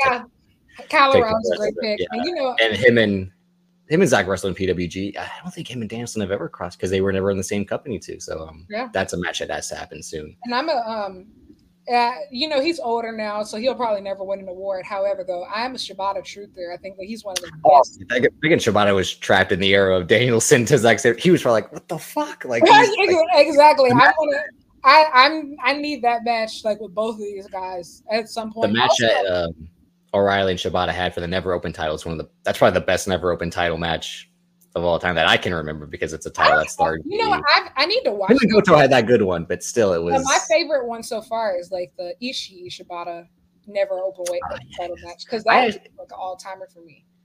Yeah, that makes sense because there's two style like the hard hittingness. I actually liked that Tom Tama Tonga to um, Shingo Takagi match from this year. I thought that was a. I was that match, shocked by how much I enjoyed that match this year. The Wrestle Kingdom match, truly, for Yeah. people who were there, no, that match changed the direction of the show because Mhm. it was not hitting until that Shingo Takagi Tama Tonga match. And another thing specifically about Hechicero, Fantastica Mania is coming is happening right now. Yeah, it's happening right now. I never really paid attention to that when New when I was following New Japan like that. I'm I'm Um, I'm getting into it this year because I'm trying to get more into CMLL. But after his match, yes, was it yesterday or the day before? Hechicero challenged Zack Sabre. Daniels Jr. Yeah, to me it always just seemed low stakes and, and not in like in a bad way. It just seemed like the Marvel shows were like this might not play into the future too much. So It's like um, that's so sweet life of Hannah Montana. You know, like it's the it's the. I never got into those. episodes. I think I just stopped watching them when those were happening. Oh, I forgot. I'm younger than everybody else, but yeah, they did. The I mean, I turned twenty. Hey, I turned twenty nine in two weeks, less than Oh, two okay. weeks. Well, so. yeah. Well, I yeah. like my Disney phase was, I think, already done when that, that huge. I remember seeing the ads when I'm like, I don't want to watch Disney Channel anymore. Yeah, that's so sweet life of Hannah Montana. That's how I feel Yeah. about Fantastica Mania. But it's a great time. You know, everybody wears like their yeah, I know Tanahashi get really gets into it out of all the guys. Um, yeah. Takahashi is currently going insane, so he's been wrestling in a mask and he's been pretending. he went back to Kamaitachi, right? Yeah, he went back. To, yes. Um, and you know he's also been like descending into madness ever since losing. he's him and Orange Cassidy or brothers in arms in that. locked in. Um, but last but certainly not least on this card, we have the first steel cage match in New Japan in I believe what 25 years, something like that. I think that's what uh Chris Charlton had said, something like that. He said it was in the mid '90s, so it would be within 25 to 30 years. Yeah. Yes. So I'm going to start by saying this. I think that this is one of the most divisive matches that I've seen because I've seen I've seen opinions from people who are like, I fucking hate this, to I think that this is the greatest thing ever. And I'm gonna be honest, I think that this was one of the greatest things ever. I listen, and I didn't have high hopes. Okay, when they started building that cage, and I saw that it was three feet tall, I said, "What?" Yeah. I Well, said, the what's going to happen here? Yeah, well, here's the thing, like, and you would know this, and a lot of New Japan followers know this. Like, they don't do the Attitude Era stuff. Like, they like they don't do hardcore. Like when they had that ladder match with Elgin and Omega, it was like the shittiest ladders they picked. Um, everyone again, the tables are the worst tables in wrestling just because they don't break or they break in the worst ways. Like they don't do, and the chairs are again the worst chairs ever in wrestling. Um, that was always the weakest point of every evil match is when you put the chair on the guy just hit the chair off. I'm like, this doesn't seem like it hurts that much to me because these chairs are so flimsy. Um, so yeah, they built that cage, which was just more like the announce just kept selling was to contain guys, not to not to be like a, a weapon weapon. Just like no, these guys had had to be like they let the two gangs in the prison have the cells to themselves so they could hash this out finally. Like that's that's that was the vibe. Not like no, this has to be war games, war games. It's just like no, like they're contained so it doesn't spill out to the crowd like it like Gabe Kidd does, Yes. or like you know, so someone can jump. I mean, Francesco Akira still jumped off that bitch, and I was like, damn, like I'm not gonna lie. Every time somebody, I was scared that when he went he went up top. I'm like, don't fall, don't fall, don't like. Every time somebody, I I will say this is probably the most scared I've ever been watching any type of cage matches because like. If you watch them with like WWE or even the one with AEW is for blood and guts, you know that these Yeah. things have been put together like you know for days and like the, we literally watched them put this shit together in They had an 15 intermission, yeah. or less. And so, like, you can see it wobble. And also, every time somebody uses it as a weapon, I'm like, oh my gosh, it's all going to tumble. It's all going to tumble. And you know, everybody kept talking about Ospreay's girlfriend. She's right by the. I said, yeah. it's going to collapse on her, isn't it?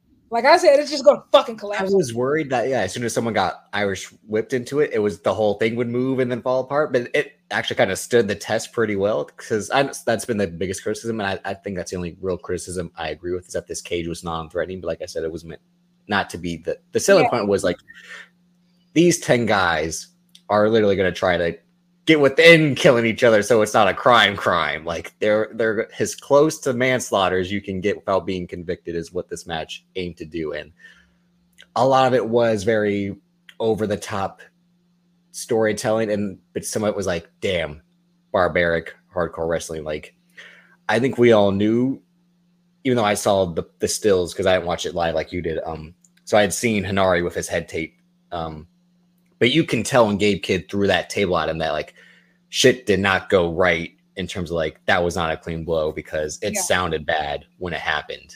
It was. Um, they said it was like a faucet, and I and Yeah. I, I will say like, I think that a lot of the criticism for this match comes from the fact is that how do I say this? American television wrestling has been so sanitized for so long when it comes, especially like now that WWE has kind of like reclaimed the war games concept.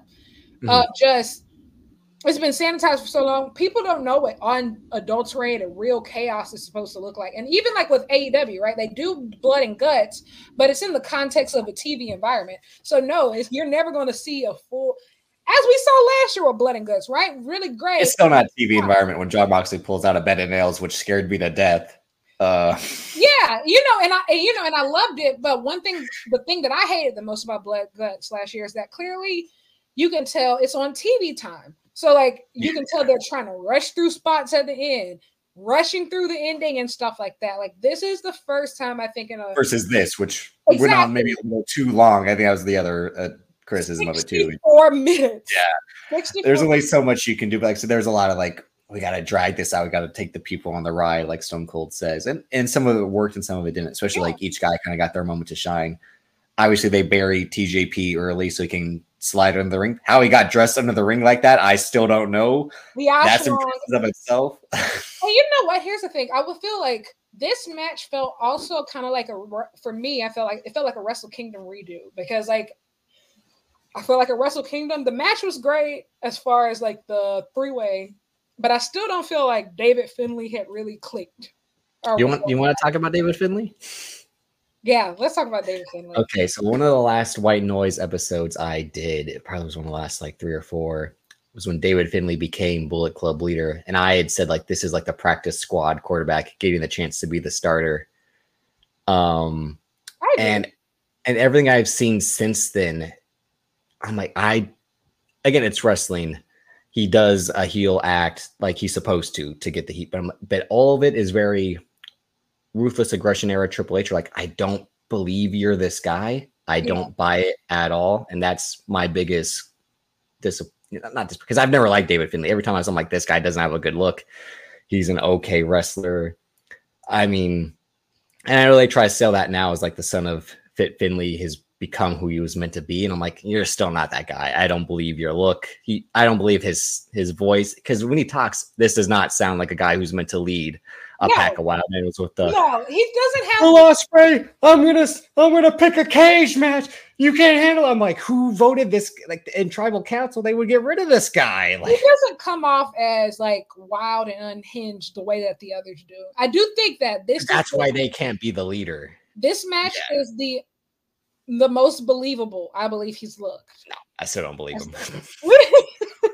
I No, mean, because don't get me wrong, he got compared to the others.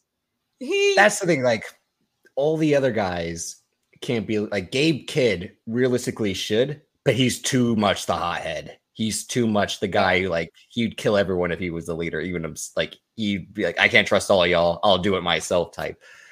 Drilla Moloney kind of should be because he has the look. He has the Prince Devitt, AJ Yeah. Styles, Jay White, Kenny Omega look of a Bullet Club leader.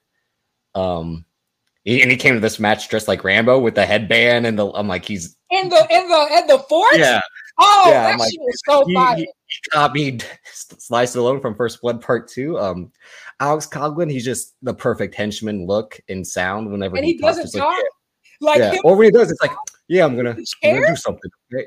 Well, that's not the most impressive part. When he just he gave When he- them the oh, yeah, kendo the stick, kendo and it was stick. like, I'm like, you're you're a brave man, sir. You're a And what, I brave man. what I really like about Alex Coughlin is like he doesn't talk and but Yeah. he gets all of his he he knows how to make eye contact. He can make he can emote. Well, he's got crazy eyes. Yeah, he gets it. Like, you know, all of them have, except for David Finlay, have crazy ass eyes. Like, they Yeah. really look insane. And I think, like, these guys dressed for war, they look like G.I. Joe. Mm-hmm.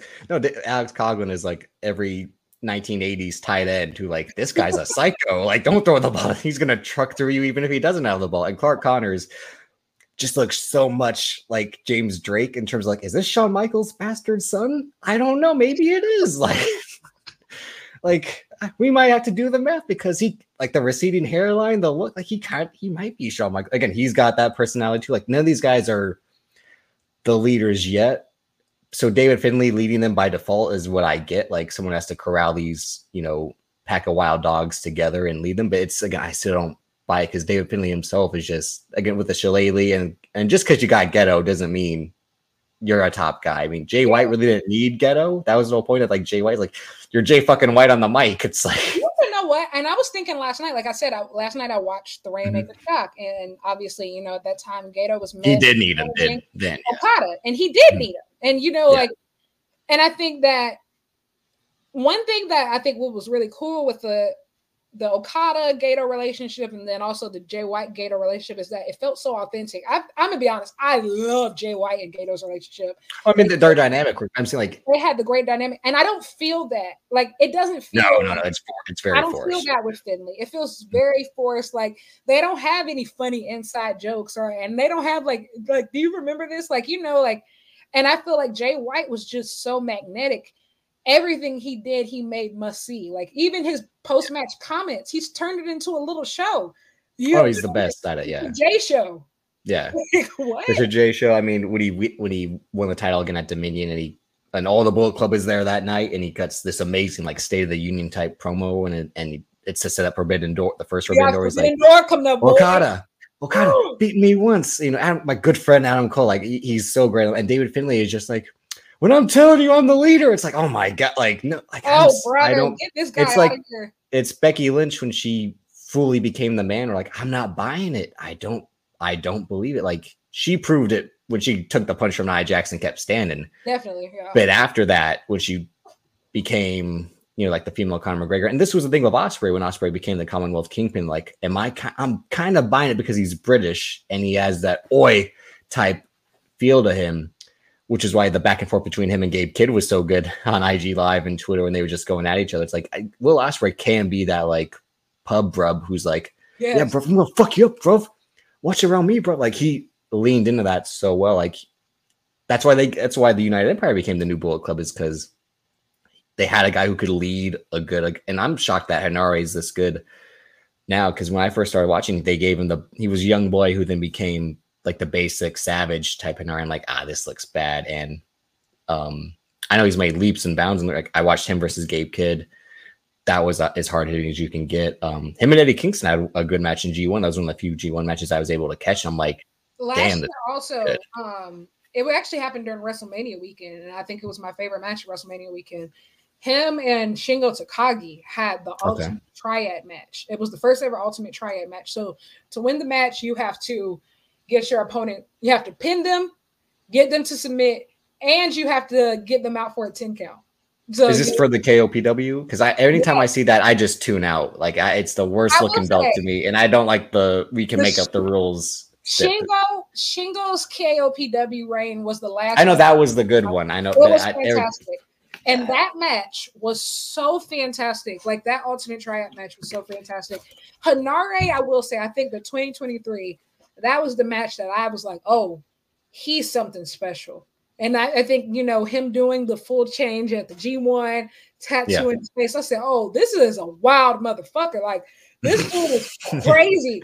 But like, he's nuts. I think, like, you know, I don't know where his ceiling is because I think theoretically he could be a big star, but in all seriousness, knowing New Japan, I do think he's the next Ishii type character. And yeah. I think, I think that his he will be maybe, you know, the the guy like Ishii, you know, the best bout machine of the G1 every year. Maybe cap out at you know being never open weight champion. I was about to say definitely never open weight champion. Which I think, hey, if that's supposed to be the BMF belt, like it was invented to be, I think he's next up. Like he should be like the guy who's like the guardian of that belt for years to come. But or a better tag partner to for Jeff Cobb because I I can't stand Great-O-Khan. We skipped over him. Or I just I've never what he came I back with one the, Great-O-Khan match that I love. And this the but, one versus Jon Moxley, and it was so good. Like it was, it was fantastic. And you know what? I think that that's the thing. Kind of like what we were talking about with Hikuleo. What Great-O-Khan has to offer, it doesn't really fit with the the type of opponents he has. Like he needs, and I'm gonna be honest, I think that Great-O-Khan should be moved to that never open weight division too.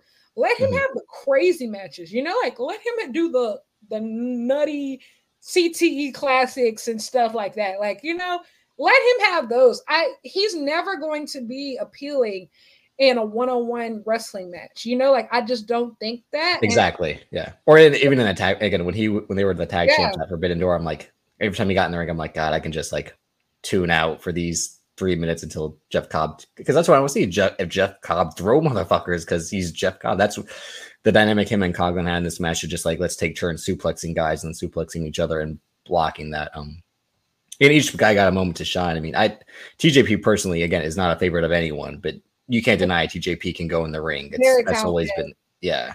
And I um, think also another thing about this match that was remarkable.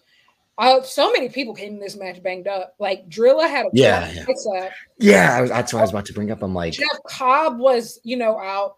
Henare and Gabe Kidd a week before that literally had a double knockout off of the yeah wildest. Well, no, the second wildest headbutt I've ever seen. The first one is the one that almost killed Shibata. Yeah, uh, watching that match was just like, did did he do this? Like. I and like you know, like sometimes you can see when wrestlers are faking headbutts, like Henare. No, no, no. Hitting these. Yeah.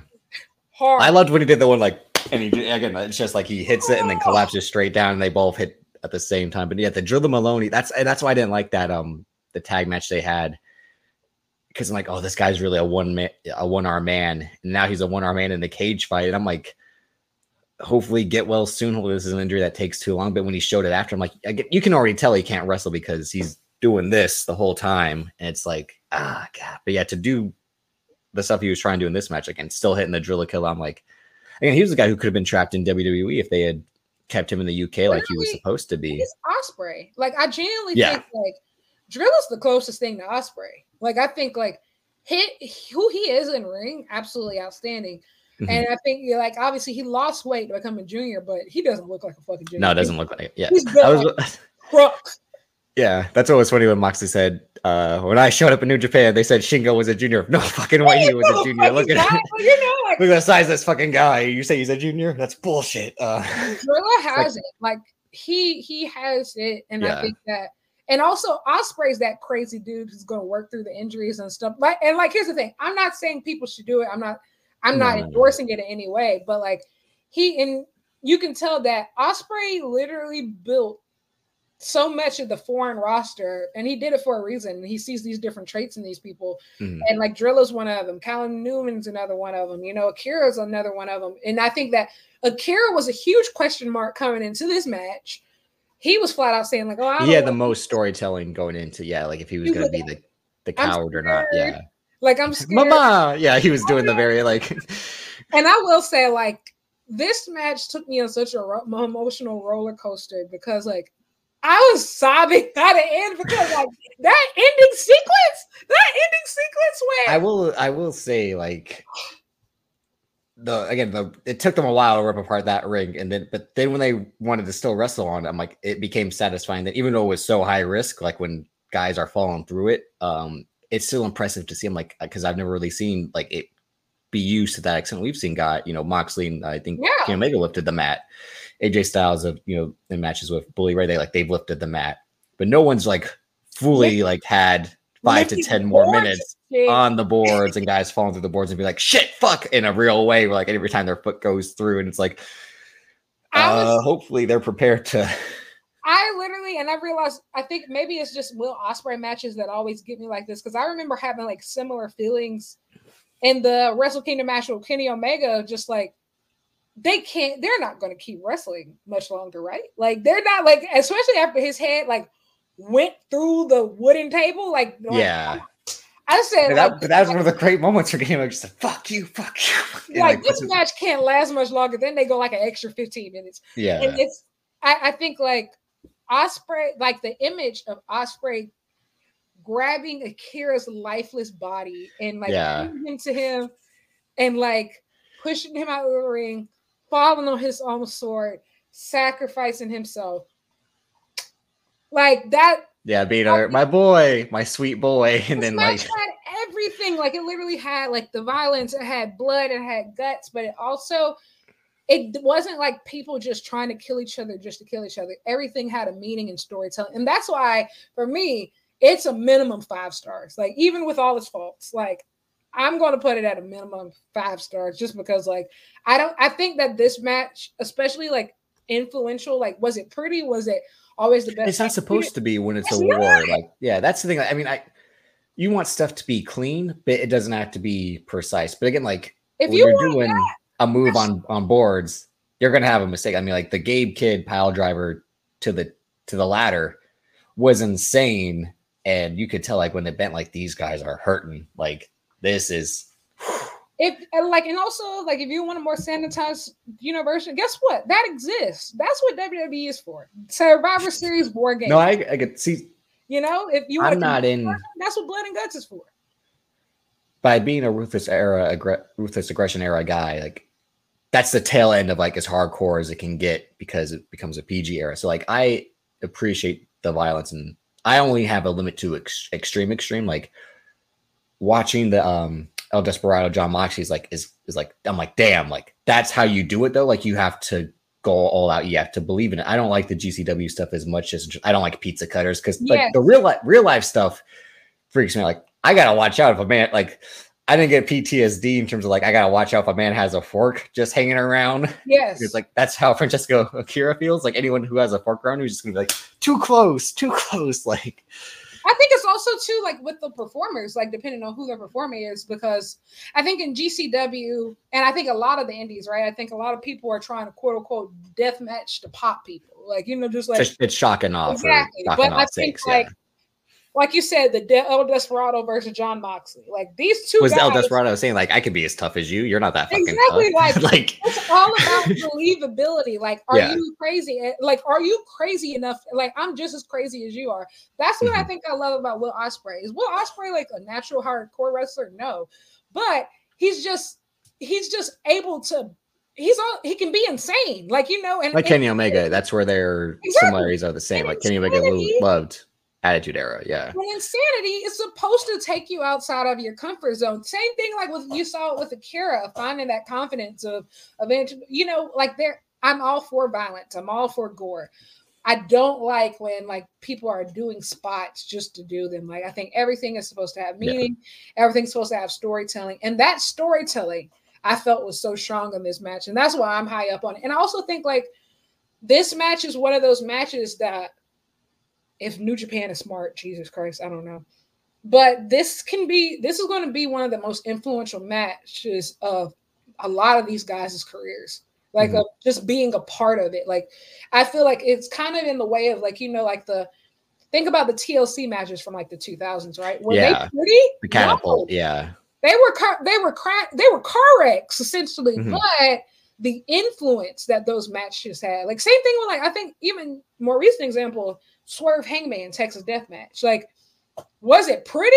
No, but that those are the matches that have that type of attitude to influence a generation, like influence a generation of like who they want to be and what they want to do. Like honestly, I looked at that match. I'm like, AEW needs to look at this and completely revamp how Blood and Guts is done. Like I think that take it off Dynamite, put it on pay per view. Like that's never- probably it's been its weakness. Yeah, is like the TV, the TV, TV format is the thing that's holding it back. Everything else is great. Like you know, like I've enjoyed the people in it. I've enjoyed like you know, you know the the matches themselves, but the TV format just takes away. Like put blood and guts on pay per view, sub it out with something else. I don't know. Like, but I think that this match is influential, and we're not even going to see the full influence probably for months and years. Yeah, because like I, again, you had retweeted that David Finlay promo again. Like I'm not buying what he's saying. He again.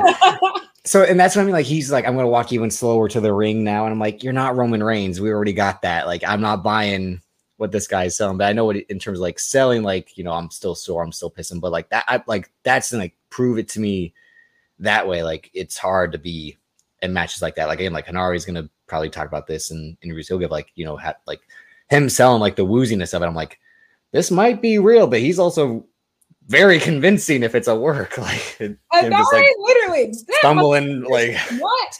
And this like um, did you watch the if you watch the Ospreay post match comments after Yeah. match, and it was like he's talking to everybody around him, and then like Henare just crumples next to him, comes out of nowhere, and he pats his head like, "Oh my gosh, Yeah. My good dog came!" Like, "Oh my gosh, you didn't have to come." He's probably just like, I'm glad you didn't die or that you're not in the hospital. Like, He's bleeding out of his head. Like you can tell it's coming through the gauze of like this is real crap. yeah. Henare's the real deal, and I and honestly, like I'm kind of really excited for the him and Gabe Kidd to have a rematch, but I'm also really terrified. So, like, because they literally did almost kill each other. Like, no, That's and that's that's what I mean. Like, because I don't watch as much as the British scene, British scene as I should. Um, that's where a lot of these names like Drill Malone, even though I'm aware of them, I just don't watch it. Watch it. And, and Gabe Kidd, I know he was a staple there. Besides being the LA Dojo core four, and now he's gonna go do this again with Eddie Kingston at Windy City Riot with th- their version of this, and it's like, Yeah. I'm interested, and I'm in, I'm very interested um to see who those partners are, who their Mm-hmm. partners um are, because like you know, Eddie, like I'm I'm sure Homicide will be one, Homicide, Ortiz, and then Gabe Kidd calls Santana to make it Yeah. even. and then like you know, so I think that's going to be like it's going to be great. And I and one thing about specifically the Henare Gabe Kidd match, and I and what they did in Korakuen, it had the sense of urgency that I didn't get from that last Shota Rin match in Yeah, because I watched that match prior, and I and Yeah. I said 'Cause, you sorry know, how much that was a- didn't was- deliver. Yeah, Yeah. six man match. Yeah. Mm-hmm. And I think it was a solid match for what it was. I think you're right in saying it didn't deliver like how it should have in terms of like the hype around it of these two young guys that blow off feud. But again, it's because Shota Umino had to take the fight to him and Yeah. tap into the hardcore side where it's like I remember when they once said spot um, was great. That that Oh that, that that was fucking crazy when he did that. But that I was mean fucking um nuts. yeah, man. it's like I think it was David Shoemaker who said um, when he was Dean Ambrose and he had made the heel turn on Seth Rollins to break up the shield, and they had like a straight match for the IC title, and David Shoemaker's like, they had a straight up match when it should have been like a brawl fight. Like it doesn't make any sense. Maybe that's what Umino Yeah, and Narita didn't. They were. It was in between. It's like they wanted to do hardcore, but not all the way. Yeah. But and they still wanted to wrestle because Narita still can, and that's Shonino's best strength. And Dave, Kid, and Henare just like, no, we're just gonna go beat the shit out of each other. I think they compared it to Frye Takayama at some point because it basically was that when they just like club each other like it's like yeah, like that match lacks that sense of urgency. And right now, like, and and and I try not to be like how do I say like just very in the clouds about everything, but I truly think that beyond just good wrestling, right now, New Japan needs matches. Like I said, like this cage match. You need the match to like inspire people, like have energy to it. Yeah. yeah, like you need that match to like inspire generations. You need it to like inspire fans, get them excited about the future. You know, like be like, oh, I can't wait for what's next. And I'm thinking like there's some guys who have it, and then there's some guys who don't. don't. Yeah. And it's such a mix right now, and it feels like the guys who don't bring that type of exci- excitement are getting the push, and the guys that do, it's just night and day. And especially when you have both of these guys, these sets of guys have come up through the sys- the same system. Essentially, they're technically all your guys, even though some might be foreigners and some might not. And it's clear that everybody's not on the same level. And like, I'm not talking about Shota. I think he's great, but he's being brought down by the level of opponents that he's with. Because imagine if he was a part of something like this, like, and I, and he's he's thrived whenever he has gotten to be a part of stuff like that with Blackpool Combat Club. Like he, that's how he got to face like you know. That's my grand plan is like, does he come over, fully link up with them? And I had, think I said this to Keeks once or in the comments. I'm like, does that start the beef with him and Wheeler Yuta? Like, who's the true young boy? And that does that start the beef between Mox and Danielson of like, well, my young boy is better than your young boy? And you know, hey, I think that that's a very valid story that could play out this year because Yeah. you know, Jon Moxley said this year that, and I think Bryan Danielson, they've all said it. They said that the Blackpool Combat Club plans Is to be over. very Yeah. active in Japan this year. Um, and that's both on the American shows, both on the Japan shows. And I think that it's a very it's a very realistic option. Like I think that there's a very real chance that Mox could beat Naito. And like at Windy Yeah, when you earlier had said that, I to, it's funny because I don't try to think too grand like that because I'm I've been kicked in the ball so many times by WWE booking. Like, is this the time Finn Balor will finally do it? No. um, I think the thing is, like, if you got Mox, if anybody's been looking at him, he's in fantastic shape. Oh he's, yeah, I agree. Yeah, I mean, he's cut um, weight. He looks great, and like I feel like I know he's not getting in AEW World Championship shape. I think he's getting the IWGP World Championship shape. That's the one thing that well, he, he wanted to do. yeah. Had. But I think he knows like it, sh- it shouldn't be me for AW champion again. I think he knows yeah. it's like been there, done that two times. I don't have to be relied upon like he did, like more because the second time it was just like uh CM Punk's injured, and then the second CM Punk fucked up. So it's like he doesn't have to clean up messes this time. He can have his fun like he's supposed to. Um, yeah, and I said this and, on Twitter, like yeah. you know, the Blackpool Combat Club right now, they are the guardians of the Forbidden Door. So like, yeah, truly, relationships. It started because of them. So yeah, yeah, and I think that is super great. Like I think like all of these relationships that are currently happening, and that's the great, that's the beauty of having top guys who know that there's more than wrestling to wrestling than being just a champion, right? Like or being world yeah. champion in that promotion, like these are guys who have been around the world. They've done everything. So they have other goals. Like you know they're they're using aew as a conduit to do all their other side quests. And so and mox is a guy who i think new japan can definitely trust. You like you know he's not like some other guys. Like if you put a New Japan title on him, he's going to defend. He's it. not gonna. He's not Karl Anderson or Brock Lesnar. Yeah, exactly. Like Even, to be fair, though, Brock Lesnar was like, they aren't paying me like they said they were going to pay me, so I'm keeping this fucking belt. Exactly. Like Karl Anderson was just a dickhead about it because he's Karl Anderson. So yeah, Jon Moxley is 100 percent not one of those people. Like if you put a New Japan title on him, he's going to defend it. He's going to defend it in AEW. He's going to defend it in New Japan. He'll defend it just about anywhere you ask him to. So I think like it's a pretty safe bet. And honestly and I've said this before. I think I said this on the show with Charlie.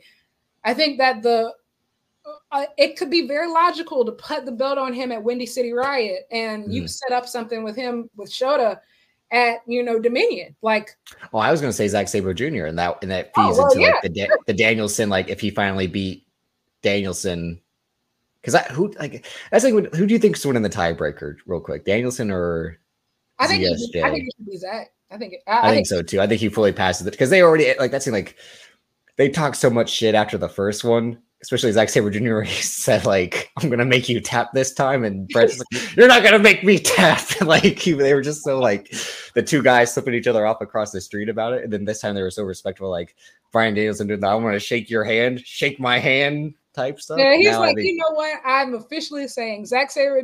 Yeah, it was too. It was a little too like, all right, settle down. But it, I, I agree. He's the guy who's in it for the love of the game. But um, but yeah, to he beat Danielson in this match and then challenge champion Moxley, and then now he beats everyone in the B, in the BCC, and then maybe yeah. again. Fantasy booking TM TMDK versus BCC is a whole nother thing. Um, and it could but, if, if, the, if some of the guys don't have singles matches for um for Forbidden Door, I think that it could be a really great like yeah, like you know last year they ran that ten man tag and it was fantastic. That's what I mean. At mm-hmm. Forbidden Door, so like I think that there's a lot of different room to do like a, some cool things here. Like you know, like you said, think about maybe if Shota Umino wins the New Japan Cup, he's going to challenge like you know, um, then you know hold off until Dominion or Sakura Genesis or whatever. Like I think like there's a lot of different things. Or like you said, Zack Sabre Jr. can win beat Moxley and I think like that'll be really great too.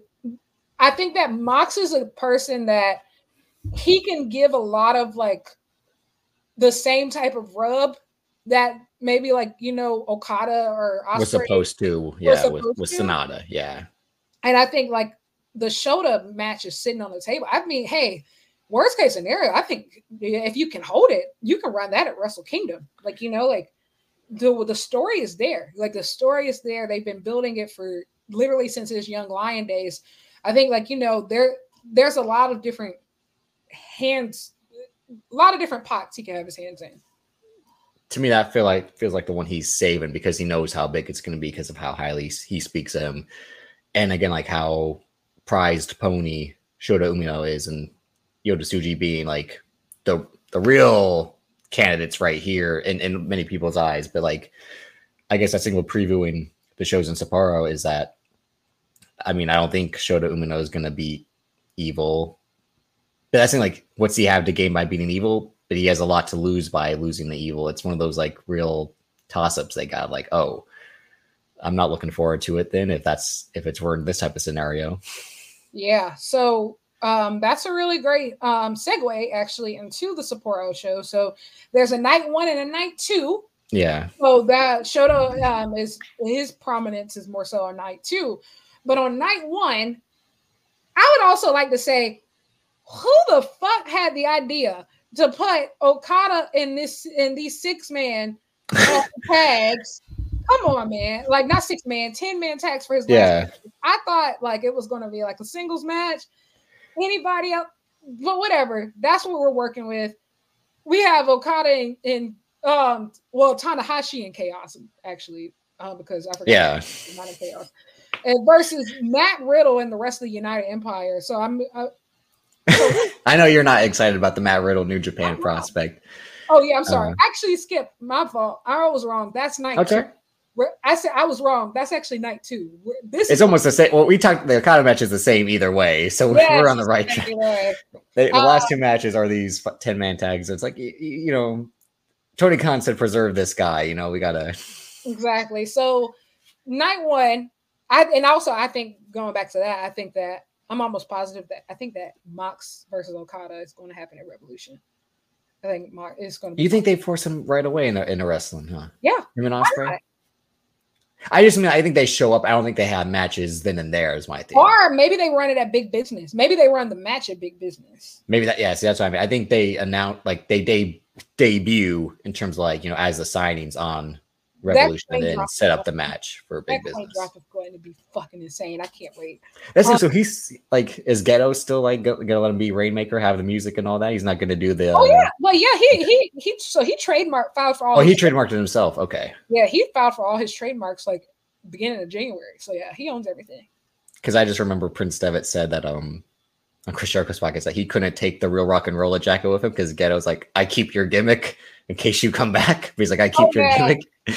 Oh yeah, Okada. He flat out said, and like I think in his Tokyo Sports interview, he was like, "Yeah, you know, I was thinking about leaving, and like you know, once Tanahashi became president, I was, I knew, yeah, I knew everything. yeah, that was. I'm like, He did he just fuck this guy? I'm out of here.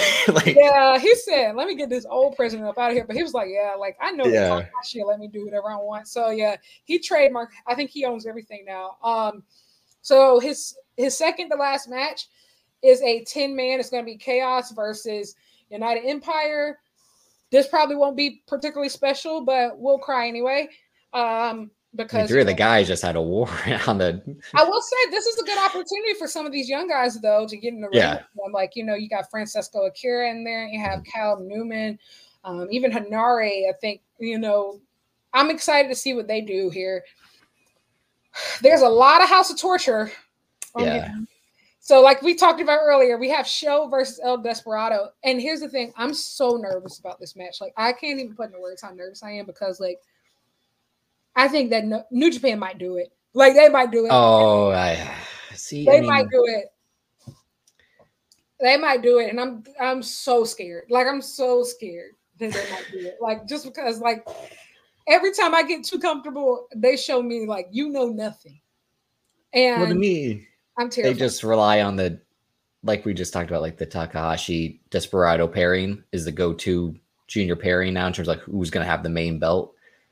So maybe they do the thing where like because when i when i got into to, to new japan i try to go back and catch up but like, i like bushi. So when he had beat kushida that one time to get the belt and then drop it right back to kushida just so they could he could get that baby face comeback i'm like I'm maybe that's what they really?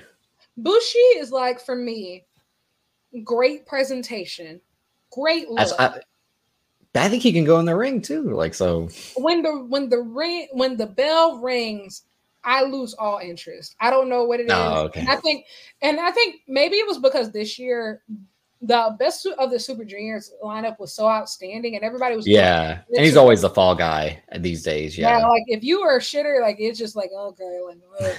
but so- um, the show again, if you just let this guy wrestle, he's an amazing wrestler. That's it. But you got to give him the wrench and that interference with Dick Togo, Takahashi, Yujiro. It's just like, ah, so that's the thing I'm going to be disappointed by is if this is just a nothing match by two guys who we know can go bell to bell with the best of them.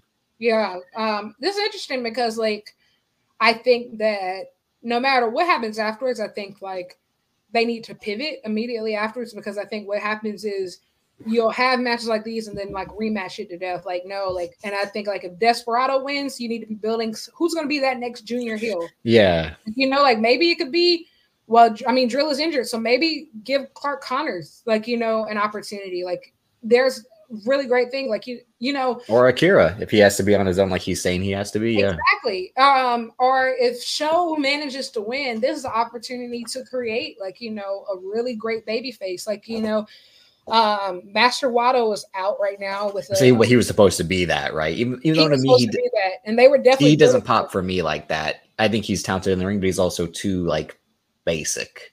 Yeah, he's he reminds me a lot of like Shota with just a little less sauce. Like he's clearly, I mean a lot less sauce. yeah, he's like he's clearly the industry plant. Like he's the he's mm-hmm. the one that they want.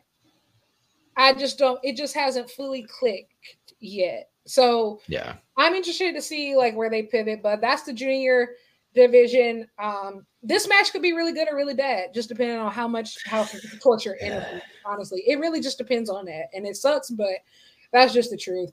Then more more House of to- Torture talking about yeah. and about our favorite person, Shota Umino versus Evil. So obviously, I had the Korakuen show, um, Tama Tonga's last Korakuen show. He he basically after everything. He gave Shota the marching orders. Uh, I need you to beat evil for the Never Openweight Championship. Get it back. Now, here's the thing. Like you said, Shota has a bit of an identity crisis. He wears like his pink and white, and he has Naito hair, and he wears Jon Moxley's jacket. If you want him to be the never openweight champion, like something's gonna have to give. Like what? What if this is BF, the BMF belt? Like we're gonna have to see some type of like the him in the Ospreay match on a consistent basis. I don't know. Like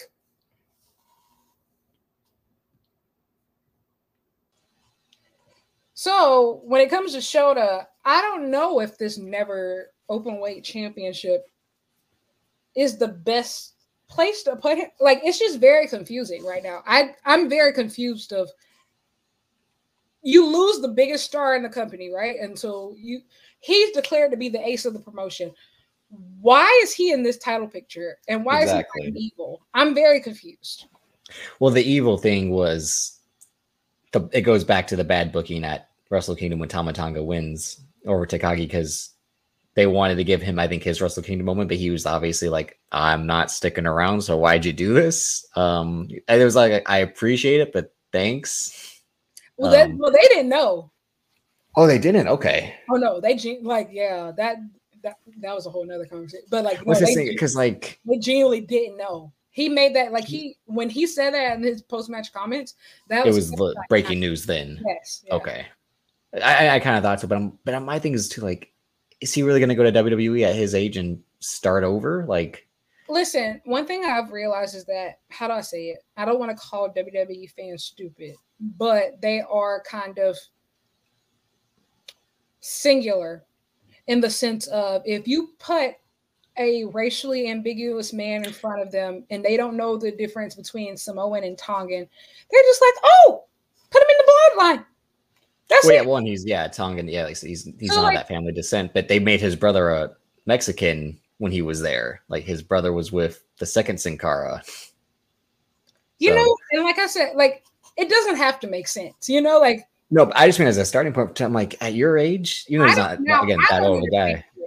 I don't yeah. understand it, and honestly, like he's like he wants to spend more time with his family now. Except to live at home, obviously. The like a lot of these guys, like we said earlier, yeah. And living at home is one thing, but like just to be quite honest, like he wasn't, he's already wasn't doing every single tour with Japan, so it's just like, yeah, look, you're traveling quite a bit, but with the WWE schedule, is it much better? You're on the road 300 days a year. To me, see, this is when everyone blew smoke up Cody Rhodes' ass when he jumped ship. And he, the number one thing he says, like, I want to be back on the road doing those live events. I'm like, who are you shitting? You wanted to take every other week off once you were in AEW the last two years you were there. It's like, that's what I'm like, again, the politician he is.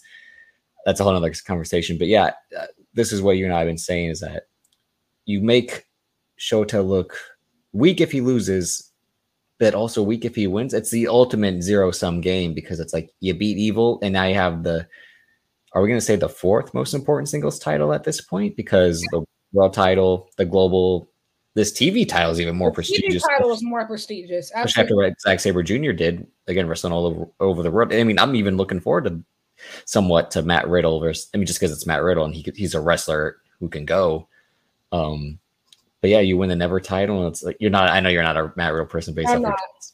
I, But- I mean, I think also the thing is too is just like if you have Shota win the title, all he's going to do is like just start feuding with Ren again because you know House of Torture Yeah. because he beat Evil, and we're just going to keep going in this cycle until the New Japan Cup. Mhm. You know, and, and so I'm just really confused. But yeah, that match is happening. Um, a match I'm very excited about is the IWGP Women's Championship is finally being defended on Yeah. land New Japan show for the first time since Sakura Genesis 2023. I'm super excited about this match. Um, Mayu Iwatani is great. I don't understand why they haven't they didn't have her defending the title Mhm. until like damn near September, but whatever after she won it on April 23rd. But that's all another conversation Yeah, you know, Stardom, Bushiroad, whatever. Um, I'm a Mina Shirakawa truther.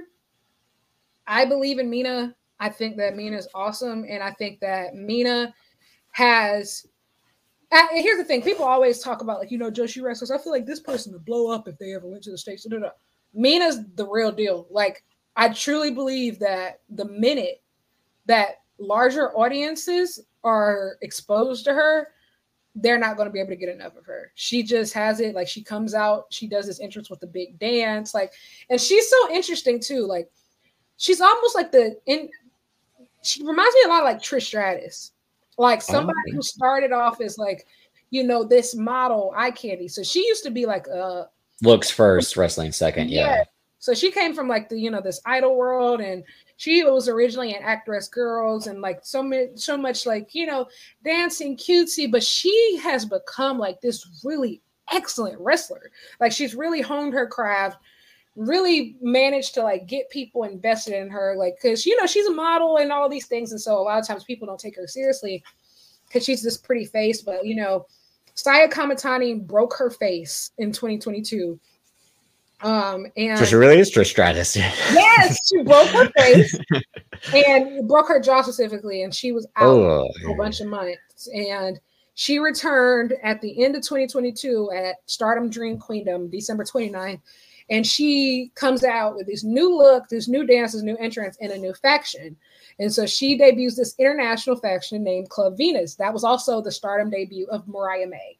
And okay. so her and Mina, Mina won the white belt last year at All Star Grand Queendom. Finishes her story against Saya Kamatani, the woman who breaks her face, right? Only for them to make her lose the title like a month later to Tam Nakano to be a double champion, so Tam could drop it to Mirai because Mirai's the industry plan. You know, I'm not I'm not invested in her, but you know they were whatever. And so Mina, right after finishing her story, has to go plummet down. Her and Mariah fight their way to the tag division, and then they win the Goddesses of Stardom, which is the tag belts. So their Rose Gold did an excellent job. Obviously, like Mariah was clearly about to head out soon, so they dropped the belts. And ever since, it feels like you know Mina's kind of been trying to find her way. She has this faction now with Maika, who's the current world stardom champion, which is their world champion. But Mina hasn't been able to find her foothold ever since. And so I think she would do great defending a belt that she could take all across the world. But I will say, and I don't, and I, I and I think like people say a lot about poaching talent. However, I do believe that if she ever steps foot in AEW, Tony Khan is going to keep her. And I'm so serious. Like, it's not about keeping them; it's about and I didn't even want to go. I, I, and you know, she said numerous times she wants to go to America. Her and Mariah are like sisters. They want to Mhm. rebuild Rose Gold. I do think, especially now with like a, the Stardom shakeup, and start and like you know, Rossy never invested in Mina. Like you know, like he kind of rained on her parade a couple times, and so I do think that her international future, even if it is just her holding a New Japan title and competing, mm-hmm. you know, all over the world, I think that that is a very realistic possibility, and I'm all in. And I think that me, Bushiroad might feel the same way because Mayu Iwatani now has had that championship 10 almost anywhere between nine 10 months now. So it has to be, yeah, because that's almost as long as she's been Mercedes has been injured, right? Yeah, just exactly. about. So um, I'm all in on this being a title change. Maybe it does, maybe it doesn't. There's especially like with all this stardom shakeup right now. I was about to say I'm not as tapped. That's the weakest part of my wrestling fandom is the Joshi stuff, just because I don't make the time for it. Not because I have anything against it, even though I know I should because it's these gorgeous women who do the most insane wrestling they can. Um, because I, I, I did watch the Mercedes Moné matches that she had against Mayu and AZM, and and when she when she wanted to get into, I think the injury derailed what they were going to do with that belt. Who knows if her and Mayu were supposed to have a back and forth with it? And most it kind of seemed like that, and it also seemed like maybe there was supposed to be more inv- involvement with the New Japan Women's Strong title too, with the switch to Willow at the last second because that's when the injury happened. Mm-hmm. And you can see that my whole thing with Mercedes was if she wanted to go to AEW, she would have done it right away.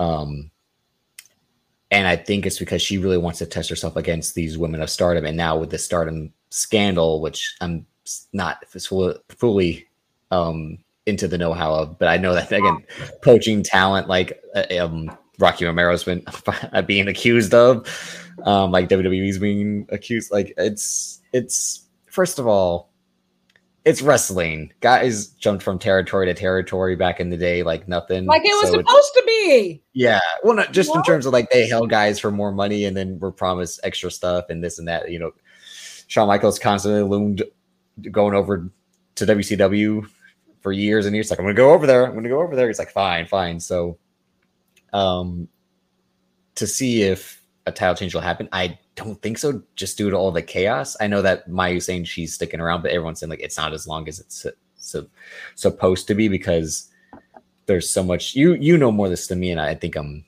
you had Scott E wrestling on on the show yeah. a while back and, um to talk about Joshi, but I think like because they're in such a chaos state, maybe they don't want to make drastic changes like that. Like you're saying, if this if one woman saying she's sticking around for a little bit and the other woman kind of makes it clear she wants to be elsewhere, I don't think you do the title switch to the woman who.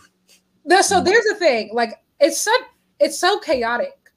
Yeah. And the reason why is because like there's so many different things. Like so, for example, the reason why Mayu has to stay is because her deal is on because like they just finished a movie about her life. So oh, wow. she, she has a big star in Japan. So she has a very, very powerful life story. So she was a recluse. So she didn't leave her house for like, mm-hmm. was it two, three years?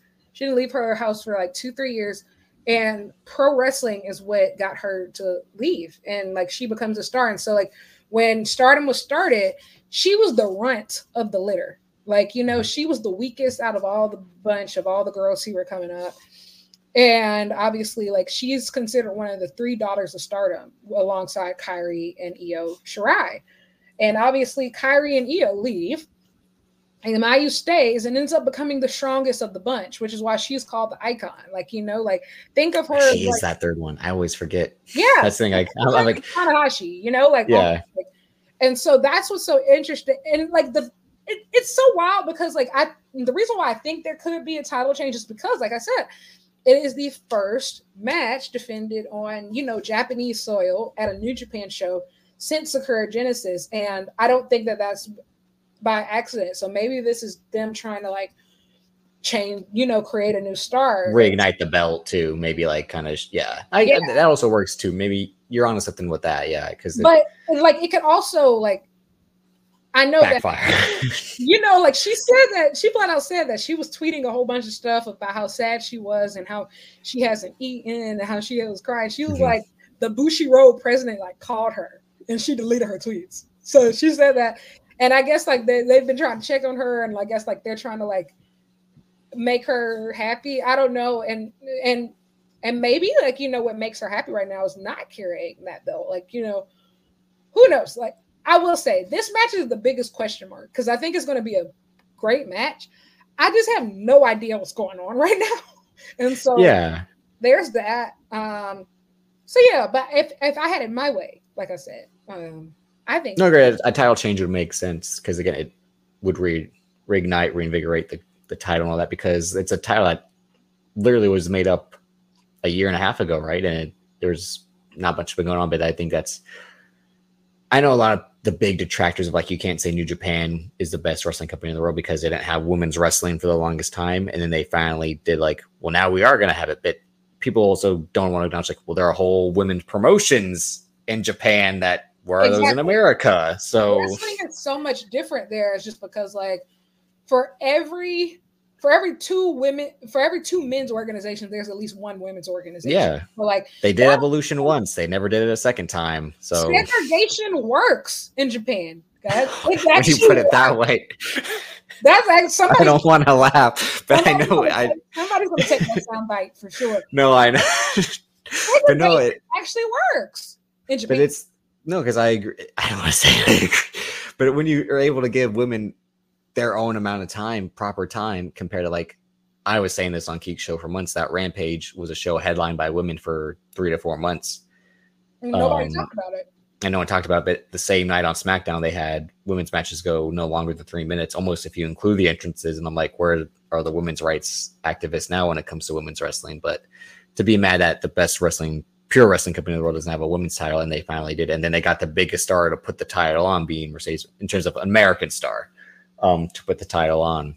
And I and I mean truly, and outside of just that, so far that IWGP Championship lineage, women's championship lineage, is some of the biggest stars in women's wrestling of this generation. You have Kairi was the inaugural champion, like a, a daughter of Stardom, like you know she mm-hmm. won multiple titles in WWE. You have Mercedes Moné, and then you have Mayu Iwatani, who is the icon of Stardom. You know, who's won literally every title they that they have to offer. And so, like you know, there's a lot of there's a lot that can happen here. Um, I'm just excited to see this match, and also like you know, I feel like if Mina wins, then you know this could be a really great thing. Like you know, I think that finally the forbidden door with AEW will be open. I know some people are like, "Well, that's not something we should be talking about right now." Listen, if you think your favorite wrestlers are turning down an opportunity, a contract because of some tweets and some cur- curb your enthusiasm gifs, you have a lot to learn. These wrestlers do not care. I promise they you, go where the no, they go where the money is. Yeah, they go where. The, I have talked to stardom wrestlers publicly and privately, and the amount of them who say, "Oh, I want to go to America right now. I wish we could. We want to go so bad," and say specifically, "I want to go to AEW." Listen, they don't care. You think they're looking at Tony Khan's tweets? No. And this no. isn't me. This isn't me defending him. This is just telling you. No, no, no. I know what you mean. Nothing is ever gonna. If you think that tweets are gonna block somebody's bag in this economy, it's just not happening. So just get it out of your heads now. Um, so the Forbidden Door, I think, is going to be open to stardom. And so like this year, and we can talk. We're going to talk about that later. Um, lots of different moving pieces. But next we have Tanahashi versus Matt Riddle. Again, I like Matt Riddle as a wrestler. Personally, again, he's a guy who has a lot of faults to him, but as a wrestler, I always liked him. Um, I liked RK Bro. I, I like. See, that's what I hated. See, I hated it. Well, you know, I never seen it. That was my first time seeing him. So like, I liked RK Bro. I think it was because I like Randy. So it was just like, yeah, that's again. It's like Matt Riddle can go, um, and seeing it with Tanahashi. It's like, is Tanahashi just holding this belt to give to someone else? I don't think he's I giving think it to Matt Riddle. No, I, I know, I know he is, but I'm like, he's not giving it to Matt Riddle though. So I'm not gonna lie, like, and I love Tanahashi. I love New Japan Pro Wrestling. But if they put that title on Matt Riddle, I might have to put my people down for a while. No, you can't be because again, it's a TV, it's a 15 minute TV title. I know, but again, it's this is a second chance, much like the IWGP Women's title. It's a brand new title. Zack, just because Zack Sabre Jr. did all the work, he had him and Blake Christian had a good match. Him and Showed had a good match. Him and Jeff got like he he did the work to make that title mean something, and now Tanahashi just is holding it because he's like, we got to find someone, and I'm I'll hold it until then. Not even in the selfish way. He's like, I don't know who to give it to yet. He's defended it once, I think. He's defended. He well, he yeah, against Taguchi. Yeah, yeah um, Dash. Listen, I just here's the thing. But again, Matt Riddle, he's not gonna be like, this is the guy I want to give it to. I don't yeah, think he's that he that dumb as a president. He can give it to anybody but Matt Riddle. But if it does go to Matt Riddle, I am not responsible for what I do next. That's all I'm saying. I'm shocked they let Matt Riddle into the country given. I, you know what, though? I think they still don't know. I think that I think they still don't know how it's gonna they, They won't know until that. that Dana White fired him because of it. they, they won't know until it's time for that flight to take off. I don't Yeah. know. Just for people who know New Japan, who've been watching New Japan for a while, you think that oh yeah, they're gonna check for stuff like this. No, they're not. No, No, I, I agree. And Because if We they fired wholesome as hell Matt Sydal because he had the K2 version or the Spice version, I mean, that's yeah, what I we mean. would Um, find out when they do. We would literally find out when they do. So big question mark on that. But you know, I think the match itself would be decent. Like you said, like you know, Riddle can definitely go in ring and like as a wrestler, this is kind of like his last chance. And so like if you fuck it up in New Japan, like you're done, dude. Like yeah, because I think he's a guy that Tony Khan's just not interested in at all, just oh, based oh, on. like Yeah. Tony Khan knows that like right now he's finally gotten AEW fans in a happy mood. Like you can even notice like outside of Jericho, he's not even putting anybody most any way problematic in our faces. And I think Yeah. that honestly, after the way that the Jericho quarter tanked last time, I don't think we're gonna we might not see too much of him much longer because like See, the ratings tanked. Like yeah, he tanked dynamite. it's still it's still the Triple H. I gotta be the ego again. Him him and that that pissing contest they have where like Jericho has to prove he's just as big a star. We'll see. I mean, it, again, Tony Khan has never held guys back. I mean, look what CM Punk was doing when those ramp. I mean, when those collision ratings were dog shit. He just gave him and FTR more time and more time to try to make up for it, and that was Jericho worse. needs to be if and if you're not gonna take him off TV, move him to the Rampage. Like it's like I feel Yeah. like Dynamite right now, especially with the roster they have, Dynamite is prime real estate. But then Rampage just had a good had a good rating. So you want to tank the show that just had a good rating? It's the, you know, like, it's like you can't win. For me personally, I would just get rid. Honestly, move him to commentary. I agree. No, no, send like send He him does- home. Like yeah, He does fantastic commentary on Rampage. Like I think he's great on commentary. Um, Ah, But- again, it's all putting all putting himself over. That he's a guy who just puts himself over 24 7 365 I again mean, he can't make yeah. sammy guevara a face he couldn't make daniel garcia what do you what do you try true. But I'm just saying, horrible og as i said going to have to sacrifice somewhere to put him somewhere because like I getting rid of him completely, just knowing how it's going to, that's not an option. And so Yeah. where where can he be put unless you plant something on him for us to for us to suffer as little as possible? And that rampage commentary slot might be the painless version as possible. But like right now, like I said, Dynamite is prime real estate. This is truly the time. Like, like I said earlier, if you know that you're not functioning at the best of your ability and you're not willing to get off the pot, find a partner and grab the tag rope. or and actually, to be quite honest, grab two partners and grab the trios rope. Because that's what really needs to happen. Honestly, because i'm mad that's the that's the limbo jay white's and even though I, i'm enjoying what they're doing but i'm just mad that jay white had to lose mjf and then they're like go be in a trios now because we don't because again And tony khan and his new toy syndrome I think that the the the biggest problem with the Jay White thing right now is that I don't think it would be as bad if Juice is here, but because it's Jay and the Guns, it feels like he's almost babysitting. That I always say this juice is like Trick Williams to me, where like it hits and then it doesn't hit. I, I'm gonna be honest. I used I used to feel like that, but It's a home run or a strikeout with juice. Collision really Williams changed my perception of Juice Robinson. Like he he really carried Collision, especially in those early boring months of the Punk stuff. Oh my god, like brother, um, Juice Robinson really grew on me, and so like, and I feel like the benefit of the Jay and Juice relationship is that they already had that established chemistry. Like, and I'm gonna be Yeah, honest, by, be, by being young boys together. Yeah. mhm. like imagine if like this trio's run was Jay White, Juice Robinson, and maybe like El Fantasmo. Like I Well, that's a, I agree. That's the perfect world. That's why when I'm like, El Fantasmo should have jumped shit. I mean, maybe he probably can't contractually, but I'm always like, don't they say the New Japan contracts are year to year? like, yeah, like, that's what I'm saying. And it's, it's year to year. That's why, like I said earlier, if they don't find something for him Hmm. this year, I think he should jump ship because like a Jade Juice, ELP trio is money. Like I think that was still the craziest news to me when they're like, he only signs contact contracts for guys year to year. And I'm like, that's genius. But like, what if they leave? It's the LeBron James thing. so you can just leave at the end of the year when you want. New, yeah, New Japan, like it literally runs from like new beginning to new beginning, I think. Like, yeah. Beginning tour to new beginning tour. Like absolutely insane. But like yeah, that's me. That's why you can't complain about poaching poaching guys. Look at your con. You're not locked in for three years and forcing guys to go the way out like Triple H is. Exactly. Like these guys are literally only signed for a year, yeah. and like you know, and and a lot of times like foreigners are asking for these more long term contracts, but like they don't offer for security. Yeah. Yeah. Mm-hmm. So the, that that's that. I think. Speaking of foreigners, Nick Nemeth, who is like yes. So I didn't watch the Impact match he had. I didn't watch. I didn't uh, either the GCW match he had. To me, I was just shocked that he still wants to wrestle because it seemed like the last four years he was a guy who didn't want to wrestle. And I know that was a lot of like they weren't booking him, but it also seemed like when he was there, he had no desire to just like going through the, like that Kenta, like just going through the motions. So now I think he's just, I think trying to prove it to show his legacy wasn't for nothing. Like I got to go to New Japan just to say I did it because people have been because the internet wanted him to. But I'm also like, you're not.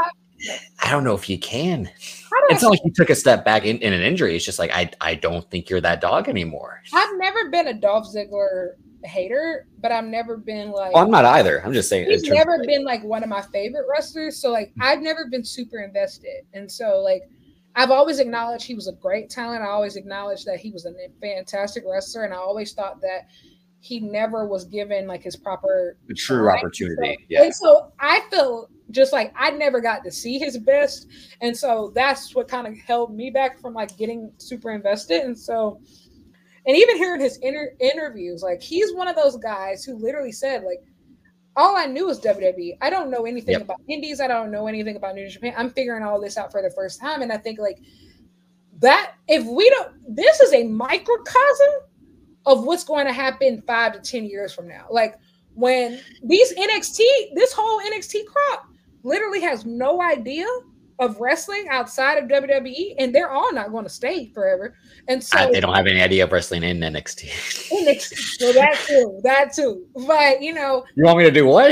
and, and, and, so like it's and he's in his forties trying to yeah, that's what I'm saying. It's it's a real first time, and so it's like I think he's a great. Like I said, I didn't see the Impact matches, but I was at, like I said, I was at Wrestle Kingdom when he did, like you know, get in David Finlay's face. The crowd was into it, like you know, and like clearly, like you know, they recognized the guy, and so I think that there's a lot of potential. You know, almost 15 years, I think maybe even 17 years of national TV time. Yeah, so you um, know, like I think that you know, there's definitely some potential there. I'm excited to see what he does. Like you know, David Finley, I don't think any of us are super high on him, but you know, they had it seemed like you know they were able to really get out. What I really liked about um, when they got into their brawl, they really kept brawling even after like camera. Yeah, they they like, were selling it well to the point where like you know the entrance for the next match was already happening, and then like they were still in the crowd like brawling. So like, and then he interrupt. David Finlay didn't even get to say anything at his press conference. I mean, uh, Nick Nemeth just jumped him right away, and again, it kind of promo where I'm like, you don't even seem happy to be here. It just seems like and I think and he was a guy who he had aspirations outside of wrestling. He's like a political pundit. He's a stand-up comedian. Um, but yeah, it, it's a, it's Cody Rhodes 2017ish, but obviously he him in WWE was better than Cody Rhodes then in WWE in terms yes. of like where they were on the card and in ring. Because I always thought like, yeah, Cody Rhodes is a good wrestler in WWE, and then when you see him in ROH in New Japan, it's like, oh my god, you're not on the guy's list. Like, and I and I think it was like, and no, I mean like, Cody Rhodes wasn't as good as I thought he was once he got to New Japan and ROH. I'm like, you can't oh, keep up with these guys. well, I think he got better by you know, but you have by that point you have no choice. Like you know, like you have to like adapt at a certain point or literally get like dragged through the mud. And one thing about Cody, like you see, like in his New Japan run, he he relied on talking a lot. You know, like yeah, he you know sports entertainment. Like that's that's he that was one thing like he could bring to like a lot of these places like you know if you can't get it all right with the wrestling like you know the sports entertainment um but when it comes to nick nemeth I actually genuinely don't know what to expect. Maybe I should go back and watch the Impact match, or maybe I'm gonna be honest. Maybe I'll just let myself be surprised. I don't know. Like, yeah, I mean, know, like, the other side of this is it's a David Finlay match, so it's like I'm interested though. I am ceiling to it, interested. but I don't think he's losing.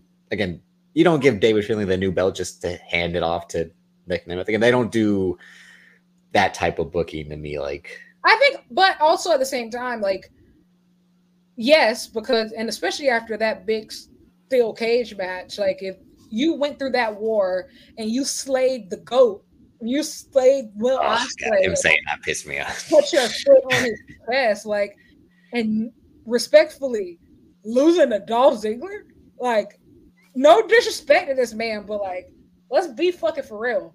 Um, so I don't know, but also at the same time, if I'm Nick Nemeth and like you're trying to make this statement, losing to David Finley on night one is uh, But it's I think we're like I know I gotta I gotta pay my respects as soon as I get here type of thing. Like again, Cody only beat Juice and then it took him a while to get a big win.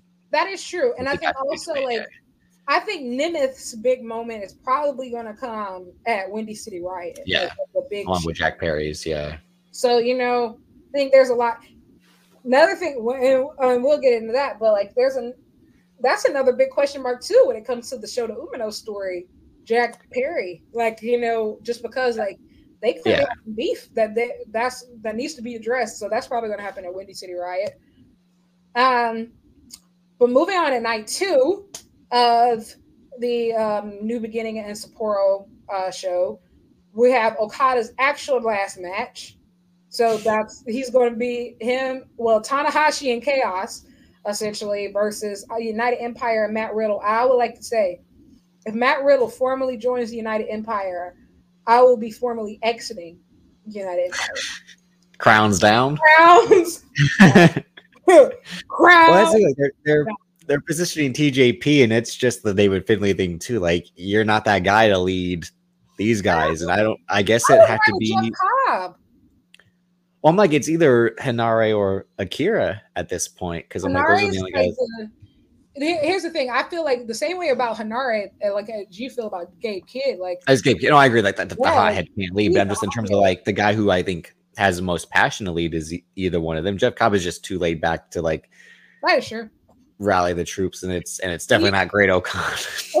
Well, that was what I was about to say. I think it could be Great-O-Khan. Like if you have to think, Great O'Con and Ospreay are technically the co-founders of true. Empire, and so Yeah. like I actually listened to Great-O-Khan's post-match comments and talking about like how um his relationship with Ospreay and how United Empire came together. He actually came up with the name United Empire. So, you know, like I don't think it's far fetched. Like, is he the best wrestler? No. And like I said, he needs, I think, a complete repackaging. But I don't think it's far fetched for him to become the next leader. I would rather, I'd say, and I would say, put it like this: I would rather Great O'Connor and Matt Riddle. Well, yeah, Matt Riddle's like, we can't follow this guy in a battle. It's just I can't follow him to. I can't follow him to passport check. he's just a guy who works on his own. On his own, he has. I mean, if if he's not working with Jeff Cobb as the chosen bros, he has to work on his own at this point. Like I can't follow Jeff. Uh, I can't follow Matt Riddle through passport check. Like y'all can't follow him anywhere. Fair enough. Fair He's enough. not absolutely not. Then we have Tama Tonga's last match. He um, has requested he wants new God versus old God. So Old it's going to be Tonga, Tama Tonga and Tongaloa versus Hikuleo and El Fantasmo. Um, I think this is going to be pretty emotional. Definitely, like I think it's going to be emotional, um, pretty intense. Um, I think it's going to be a lot like the Okada Tanahashi match. Like nobody's expecting a five star classic here, but I think that it's going to be pretty emotional. So What's Tongaloa do now? Like, does he just shit out of luck with no I tag partner? you need to go home. No, I agree. He's a guy who. after that G one. Respectfully, after that G one that I saw, and that was him coming back from injury of just like Yeah, yeah. And he hasn't really performed regularly in the meantime. So I'm like, is he training? Well, he was never a singles guy to begin with. That was the his yeah. biggest strength was being the tag partner, like you're saying. Like link up with a guy who you can tag with, and if you can't tag with his brother, Maybe him and Chase Owens are like in the same. They locked in. They do. They got like You know, no, I agree. They are. They get called for like their one tour or one, two tours yep. a year. That's it. And they chill at home for the rest. And you know what? I gotta respect it. I have to yeah. respect it. I, I I pray for job security like that. I would like to work twice a year too. Um so no, there, so there's that. Um, I don't believe that the strong titles are on the line. They shouldn't be because uh, you never know based off of security. you never know with these guys. Um, next we have the fallout match from night one. It's going to be uh, Nick Nemeth and Taguchi versus David Finlay and Gedo. I don't expect much from this match. Um, yeah, I'm just shocked that they trot Jado and Gedo out there to wrestle I know it's just like them throwing punches and kicks, but we don't like be doing shit, man. Yeah. we don't be doing shit. Um, but my favorite part of the night is I truly believe that this is where the LIJ and just five guys will finally die. I've seen every single variation of this match from literally last year since yeah.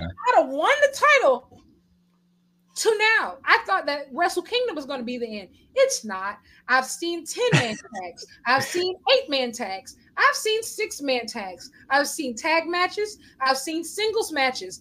I am. So, guess what? We've done the we've done 10 man, and now everybody gets a singles match. Yay!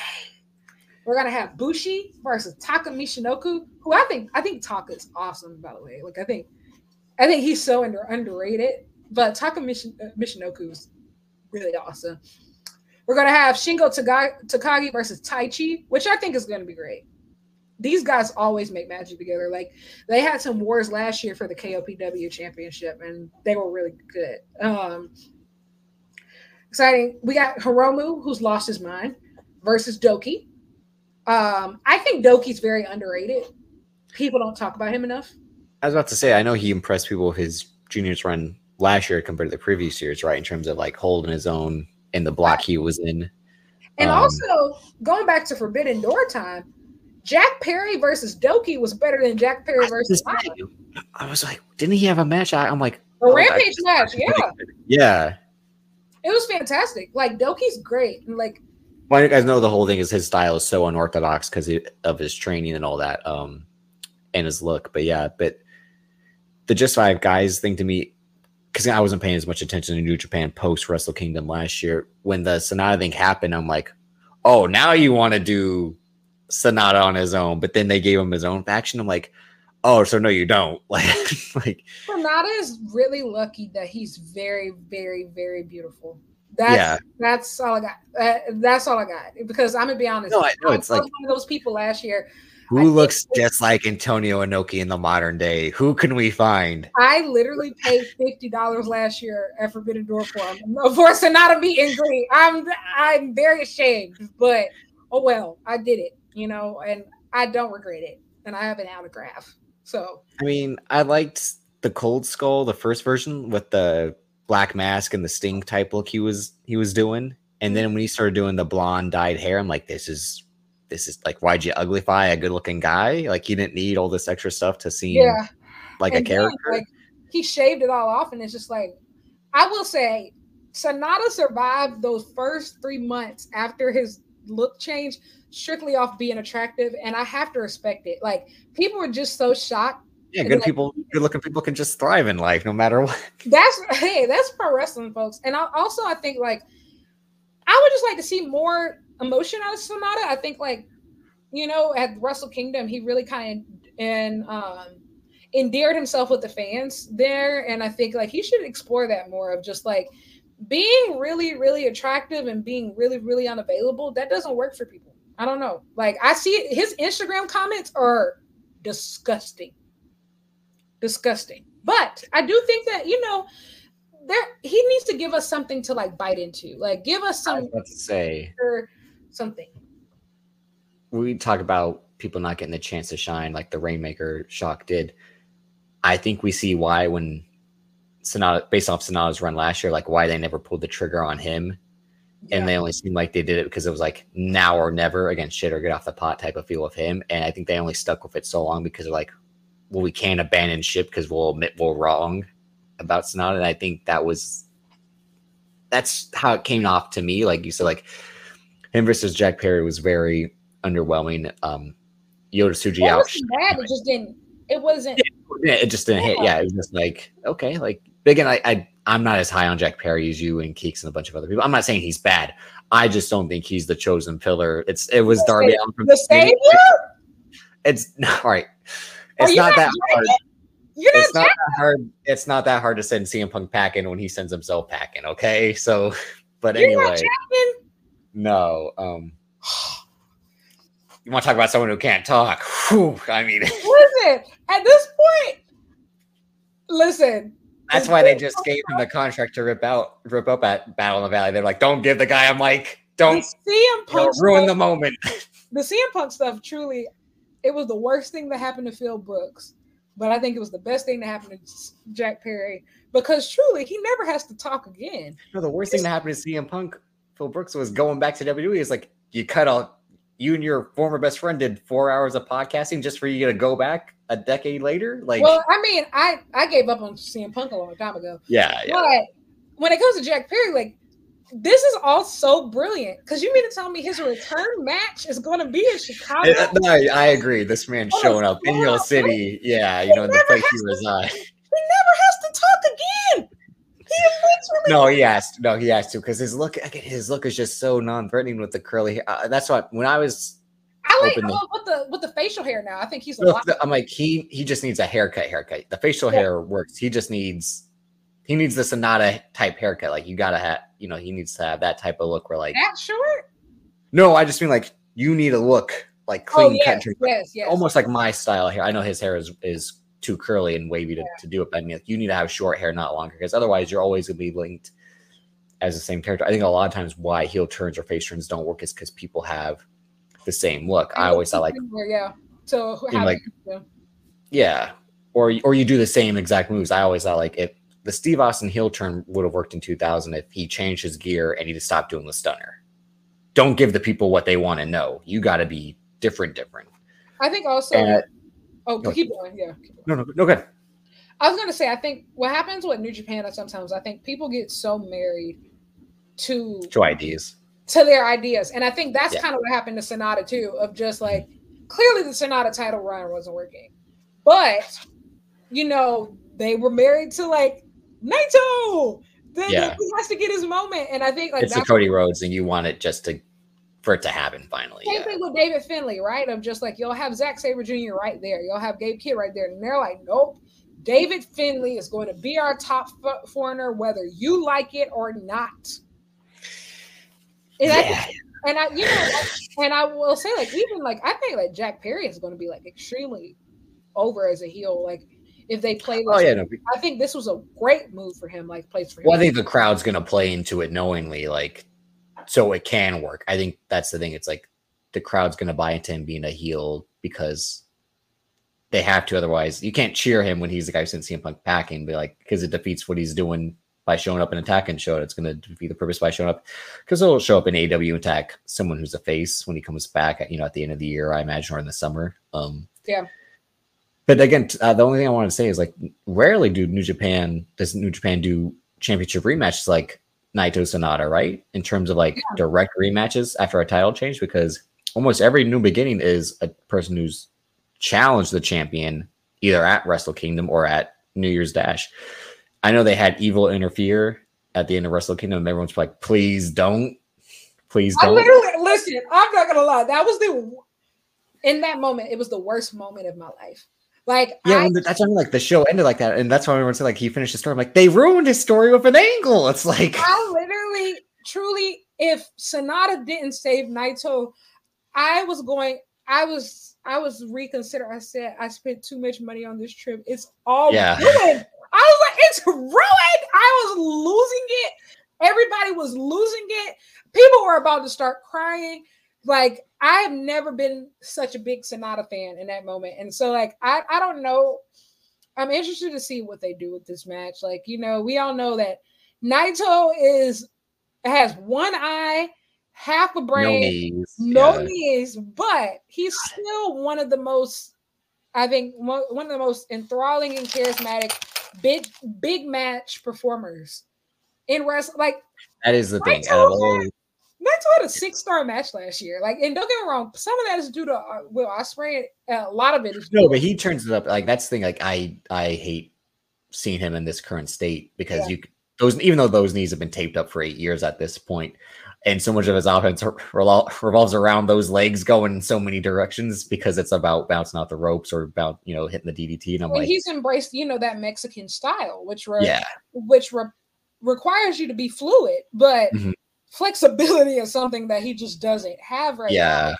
And so it's a lot of wind, like winding up for the for the Destino. Like okay, and three, and two, and one. Like now, I though I do think that as we head into Windy City Riot, because they're running this rematch so quickly, it makes me think that what if they're just trying to get some low um, stakes defenses in for you know so b- before he drops the title you know well it's still not confirmed if it's title or non-title correct? It's just a match at the moment? You know you talking about for windy city riot? Yeah. I, I think it's a world title match. I'm, I'm almost oh, okay. for the it's for the world title but it might not be.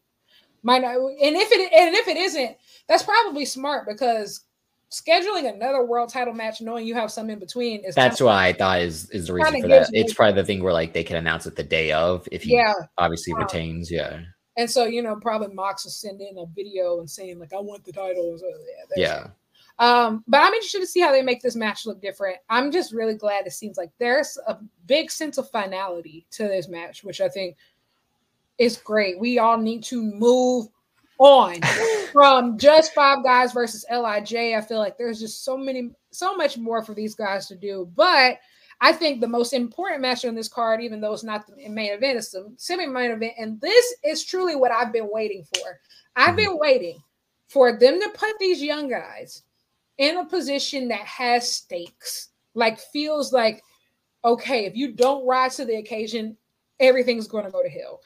And I've been seeing, and like the match that they just had, like the the 10 man that they just had um at New Beginning Osaka, I see I saw the vision. Like, I'm gonna be honest, like when it comes to the young guys, like you know, Shota and Ren, it hasn't done it for me, but I would I think we I can say that Yota and you and Yuya, they officially have me interested. I think that this is now a feud officially for the bad bitches.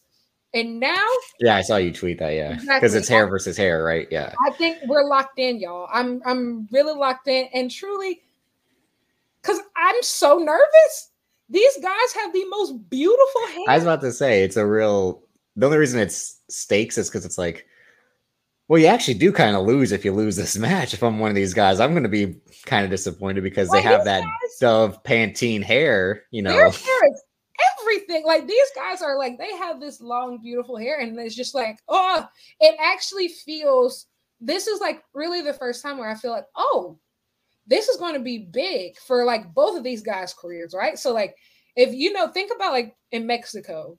I know that it's yeah. That, I was just about to say yeah. I don't care for the bit for the stipulation matches where it's something like this on the line, like the kiss my foot or the yeah, you know, matches like that. But I know it has legitimacy in Mexico where Yota Tsuji spent time because is he the one who made it, who brought it up?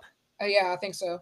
Okay. Um, because and, and I oh mask mask versus mask, you know, those hair versus hair matches. Yeah, are those are seen as higher than like title matches, you know. So yeah, because it's it's real honor on the line. Yeah, absolutely. And so these guys, like you know, like presentation wise, I think like you know, it's such a hair is such a huge part of it. And also, I think like Yota and Yuya, every time, what I can say, one good thing I can say about the 10 man tags and stuff like that, every time they work together, that I've been saying, their chemistry gets better. And like, I think they they give me something to like, okay, keep watching for and keep like staying invested okay. in. And so I think that these two, if they nail this, I think that one, I think Yuya will silence a lot of doubters. I think that Yota Tsuji will finally be cast in the superstardom because I think like you know, hey, I wouldn't mind if he's Naito's next challenger. He flat out said that. He said that he wants Naito. Well, that was his whole thing, right? About signing the LIJ's like he's on the quest for the gold. He just needs a, a faction, so he's not alone. Yeah, and he was saying yeah. he said he wants to face Naito and he wants to face Shingo, and so I think that this could be the great because uh, um pivot to do that because I think like the only way for these young guys to grow they can't keep facing each other. They need to yeah. start facing like other guys. And so like I think this is the great final chapter. And also, like, I think Yuya's going to lose, but I think like it's going to help him. I think it's going to really help him. Like, we don't need another long-haired. Well, that's what I was about to say. I'm like, and also Yuya, if you see pictures of him like before he grew his hair like in his young lion days, he's still attractive without it. Like, do something else. Like, I, I think he'll be fine. I don't think Yota Tsuji should cut his hair though, and I think that honestly, they should go full WrestleMania 23. They should do it right then and there. Yes, like in the with the ball, yeah. Like they should go full WrestleMania 23. I think you have to if you're doing this again. Like absolutely. If it's a blood feud, yeah, you're acting like this is a blood feud, so like you have to, you know, where's the stakes? So like I'm actually excited. I'm. This is the match on this card specifically that I am most excited for. Like I'm so excited for this hair versus hair match because I think that I think there's a lot of potential there, and I think that Yota and Yuya specifically are rising to the occasion to, w- with each other in a way that I don't think that Shota and Ren are. And I don't think it's Shota's fault, but it's just how the cards are falling. But no, I, I hadn't seen Yuya when he was in Impact at all. Um, so yeah, the first time I saw him, seeing. it wasn't worth seeing. That's why I I heard because the first time I saw him was the match against Yota at Wrestle Kingdom, and, it, and they they didn't try to undersell him, but they just basically be into the ground like this guy only knows the basics. He went on an excursion and didn't pick up dynamic moves like other guys do. And I'm like, oh, okay. I'm like, but there's, but like it kind of worked in that match. I'm like, obviously, Yota Tsuji for a guy his size doing junior heavyweight stuff is his selling point. Like, showed him, you know, having the offensive Tanahashi, Naito, and Moxley in one, and Ren Narita being Shibata 2.0. It's like Yuya he just arm drags and hip tosses. It's like, you know, hey, but you know what though? what's kind of scary is that Yuya is who they advertised Ren to be. Like Ren was supposed to be Mr. Fundamentals, right? Like, oh mm-hmm. yeah, like he's his execution is perfect, but it's just like his shit looks like shit these days. But Yuya, he has five moves, but he has really great execution. The crispness of it, yeah. It's and the you know who that's... else used to be like that? Kazuchika Okada was like that. Mm-hmm. Am I saying that Yuya is going to be Okada? No, but just saying like Okada, like you know, a, a, lot of the big match wrestlers. I think of people like Okada, like you said earlier, Cena. A lot of these guys they pick it up later.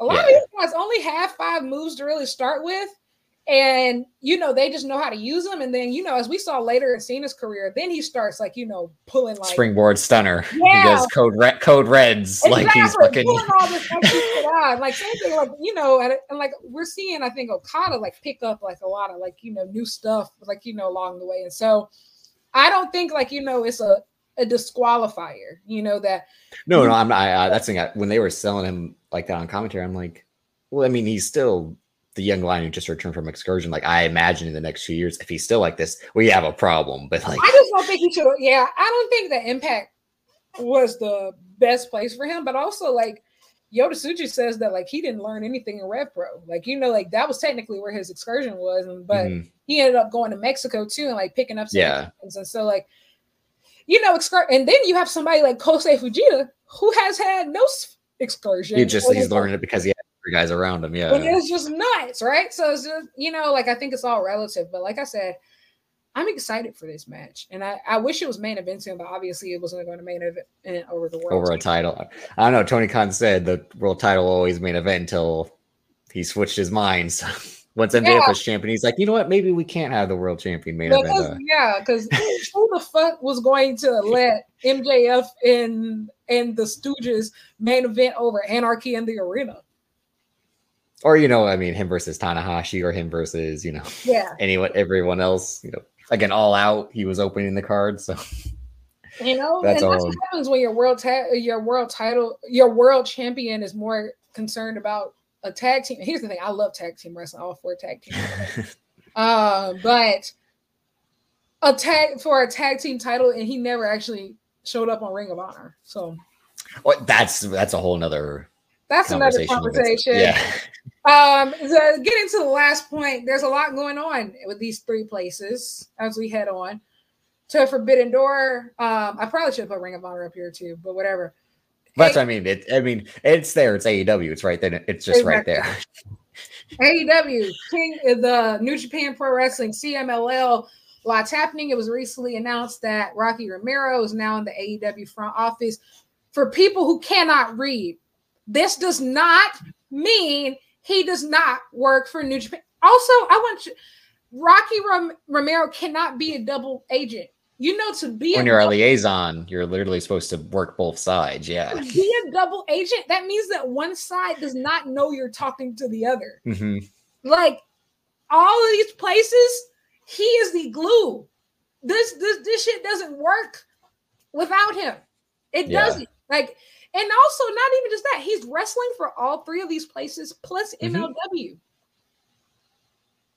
I know that a lot of people aren't conditioned to like people who actually care about partnership and collaboration in wrestling, but some of those people actually do exist. I don't know. Like, no, it's just the trouble with the headline yes. tweet culture versus that. Like, actually, you know, again, like if you have any common sense, you know, or you've heard like Rocky's the in between for this company and that company because the of his relationships. Yeah, like I'm not thinking, oh, this guy's the reason talent's jumping. I'm like, he's the reason talent's able to work together. like, absolutely. And also the thing is too, like people, like, I, I think sometimes people's view of wrestling is way too big and it's also way too small. Like, yeah, yeah, perfectly said. When you think of like the Will Ospreays and the Okadas of the world, they're not getting Rocky Romero to negotiate their business. No, like Barry Bloom is the rich Paul. Yeah, that's insane that he's still around. Barry Bloom is the rich Paul of the professional of professional wrestling. Do what you want with that information. No, he's he's probably more worldwide west, someone who's been around a long time, getting shit done. There's no Rich Paul yet. We don't know the new young up and comer who's gonna take everyone's client because oh, yeah. Barry, Barry Bloom was doing this in the '90s. He was Eric Bischoff's number one op besides exactly. Dave, uh, number two because it was Dave Meltzer. So, um, Dave so, Meltzer's accuracy pissed Eric Bischoff off. and so, said all that to say, of just like, just be realistic with yourselves, guys. Like now, like and look at the benefits of it. I mean, absolutely. The CM the CMLL guys, obviously, CMLL and New Japan have worked together for years and years, which is why the AAA guys never got to work with New Japan, um, aka the Lucha Bros, any big stars, you know, Vikingo on that side again, Fantastica Mania, like that's the thing where like I said this on Banks today was a few weeks ago, talking about the Mean Girls reboot being a musical. I'm like, Google exists. That movie shouldn't surprise you if you see it being a musical. You have the information right here. You can just type it in the and look it up. People, also been on Broadway for years. That was that's why I said like they the reason it they got rebooted is because the musical did so well on Broadway. They're like, we're gonna make the movie version of this. And, and granted, Paramount undersold the musical aspect of it. They knew it wasn't testing anyone. They're like, we're not to tell anyone it's a musical.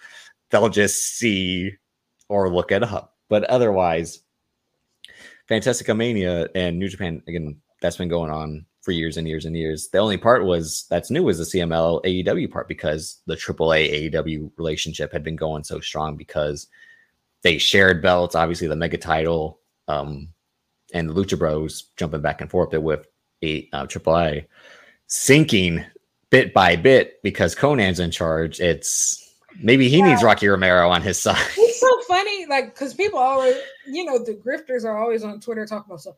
AEW is dying. If you want to see a real dying organization, yeah, yeah, yeah, and I mean, you know, it's dying when QT Marshall has the title. Like that's that's yeah. right there. And the, the fact that QT had one of the best matches on the card last night. That night, I said, "Oh my gosh, we are in hell." Um, so do what you want with that information, but yeah, I feel like AEW has done a, a fantastic job of making CMLL feel like a big deal, and I think like you know CMLL has the star power of people who could get themselves over immediately. I mean, I am now like the biggest Hechicero fan. Like I need to go find. And like you're saying, I'm sorry, not to. They had to send the guys down there to be just as evenly yeah. distributed, and if anything, that's a bigger look for the AEW guys too, because uh, I, I don't know how big American wrestling is in Mexico because their own wrestling is like how it is in Japan. Like it's their thing. Like it, it encapsulates their culture so to the ex- yeah. the style is so distinct to where like that's really like their thing. It's so crazy. Like last year, like and also like it's a thing that like everybody does. Like even if you don't like consider yourself a wrestling fan, like I have a friend, she's actually from Georgia. She took a vacation in Mexico and she was like, yeah, yeah I'm in you got to see a wrestling show. Yeah, I'm in Arena, Mexico. Have you ever heard of CMLL? You know, I know you like wrestling. I said, Oh my gosh. She said, Yeah, like you know, they said that you know, all the tour they said all the tourists should just go, just just go. Yeah. That's just the thing. That's just such an ingrained part of their culture.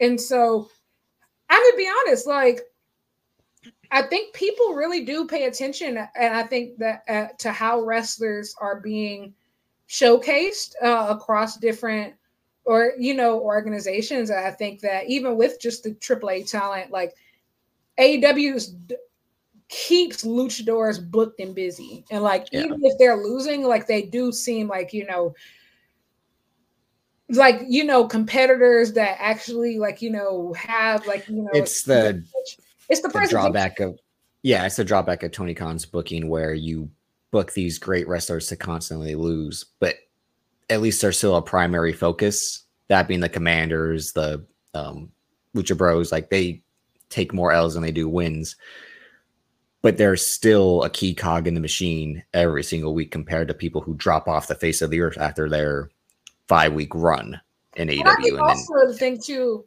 with the lucha, not even just the luchadors, but I do think there's a method to the madness because there's a lot of people who lost a lot of matches, but one day once they start winning, yeah, clicks. And I think Swerve's a great example, like one of those people of just Swerve lost to everybody Swerve got pinned by literally everybody for like a year straight. Um, before same thing like with Takeshita.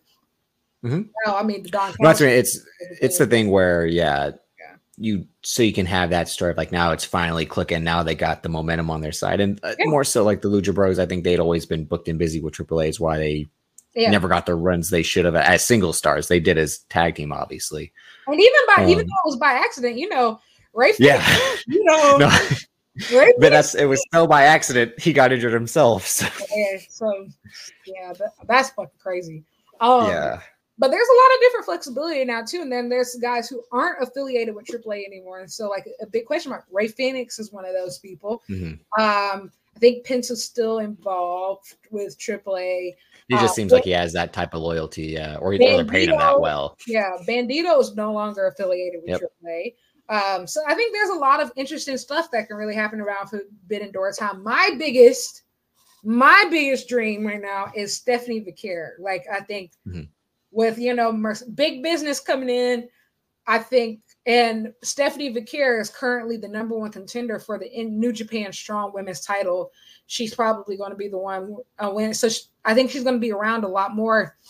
I think this is the perfect time to like, you know, I hope she gets brought in with CMLL um, soon with AEW. And so like there's just a lot of different moving parts. I I really like how they've look they've put this partnership together. I think they've made everybody look like a legitimate yeah. threat. And even uh, though the Blackpool Combat Club has been winning, they look like they've been surviving by the skin. Oh, but look how they've won too. Like Claudio had to cheat. It's the guys who are cheating because they know they're the other side's just as evenly matched. It's like fuck.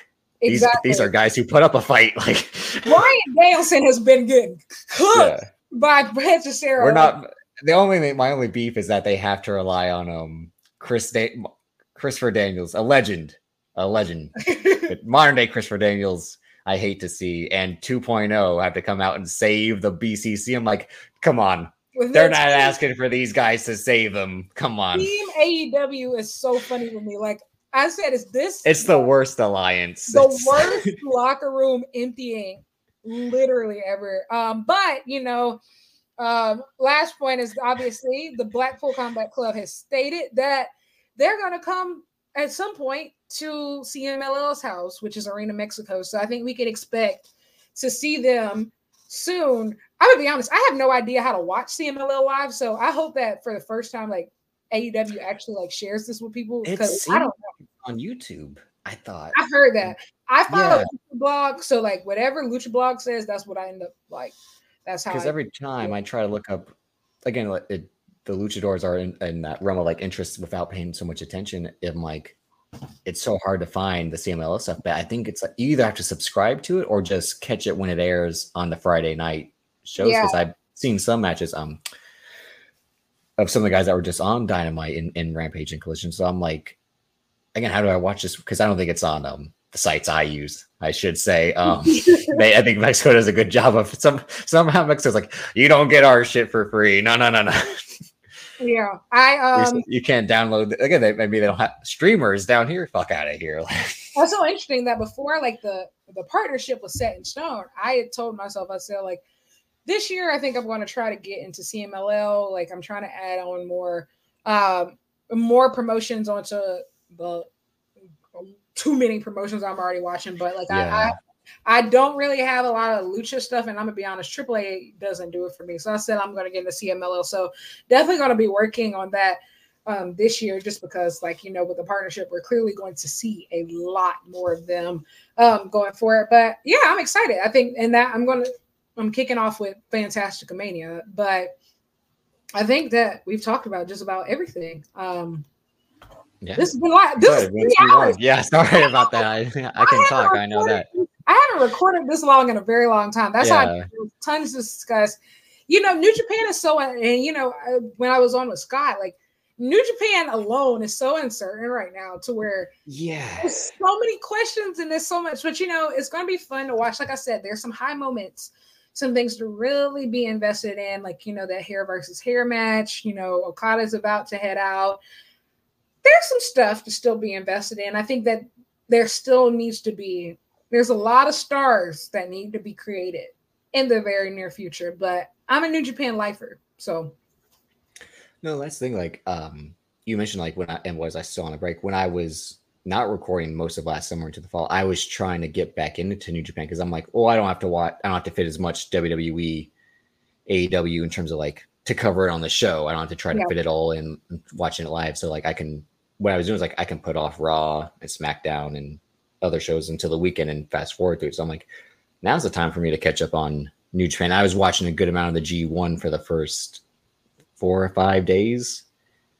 And I'm like, oh, you know, it's good to see this. And I kind of fell off again. But I also watch a lot of movies and try to, I was trying to catch up on some shows I never watched. So it's, it's that thing like, like, so there's so many promotions. I'm like, there's also so much wrestling. And it's a thing where like, am I going to watch it for myself like I wanted to, or with the goal of covering it? And when you do something like New Japan, I enjoy watching kind of for myself, but covering it too as um on and off again is always enjoyable because again, just I think like uh, it's still stuck in the mud with some of its stars and you know what you, you made a really great point. That's a and I feel like that's a whole different conversation. Like, but yeah. being content creators of just like watching wrestling for the purpose of just enjoying wrestling versus watching it into like for the sake of covering it because like I think last year that's how I got so burnt out because I was mm-hmm. trying to catch. That's how it happens, yeah. So live, and like, and I still do to a certain extent, but I'm a lot better about picking my battles. Like, so for mm-hmm. example,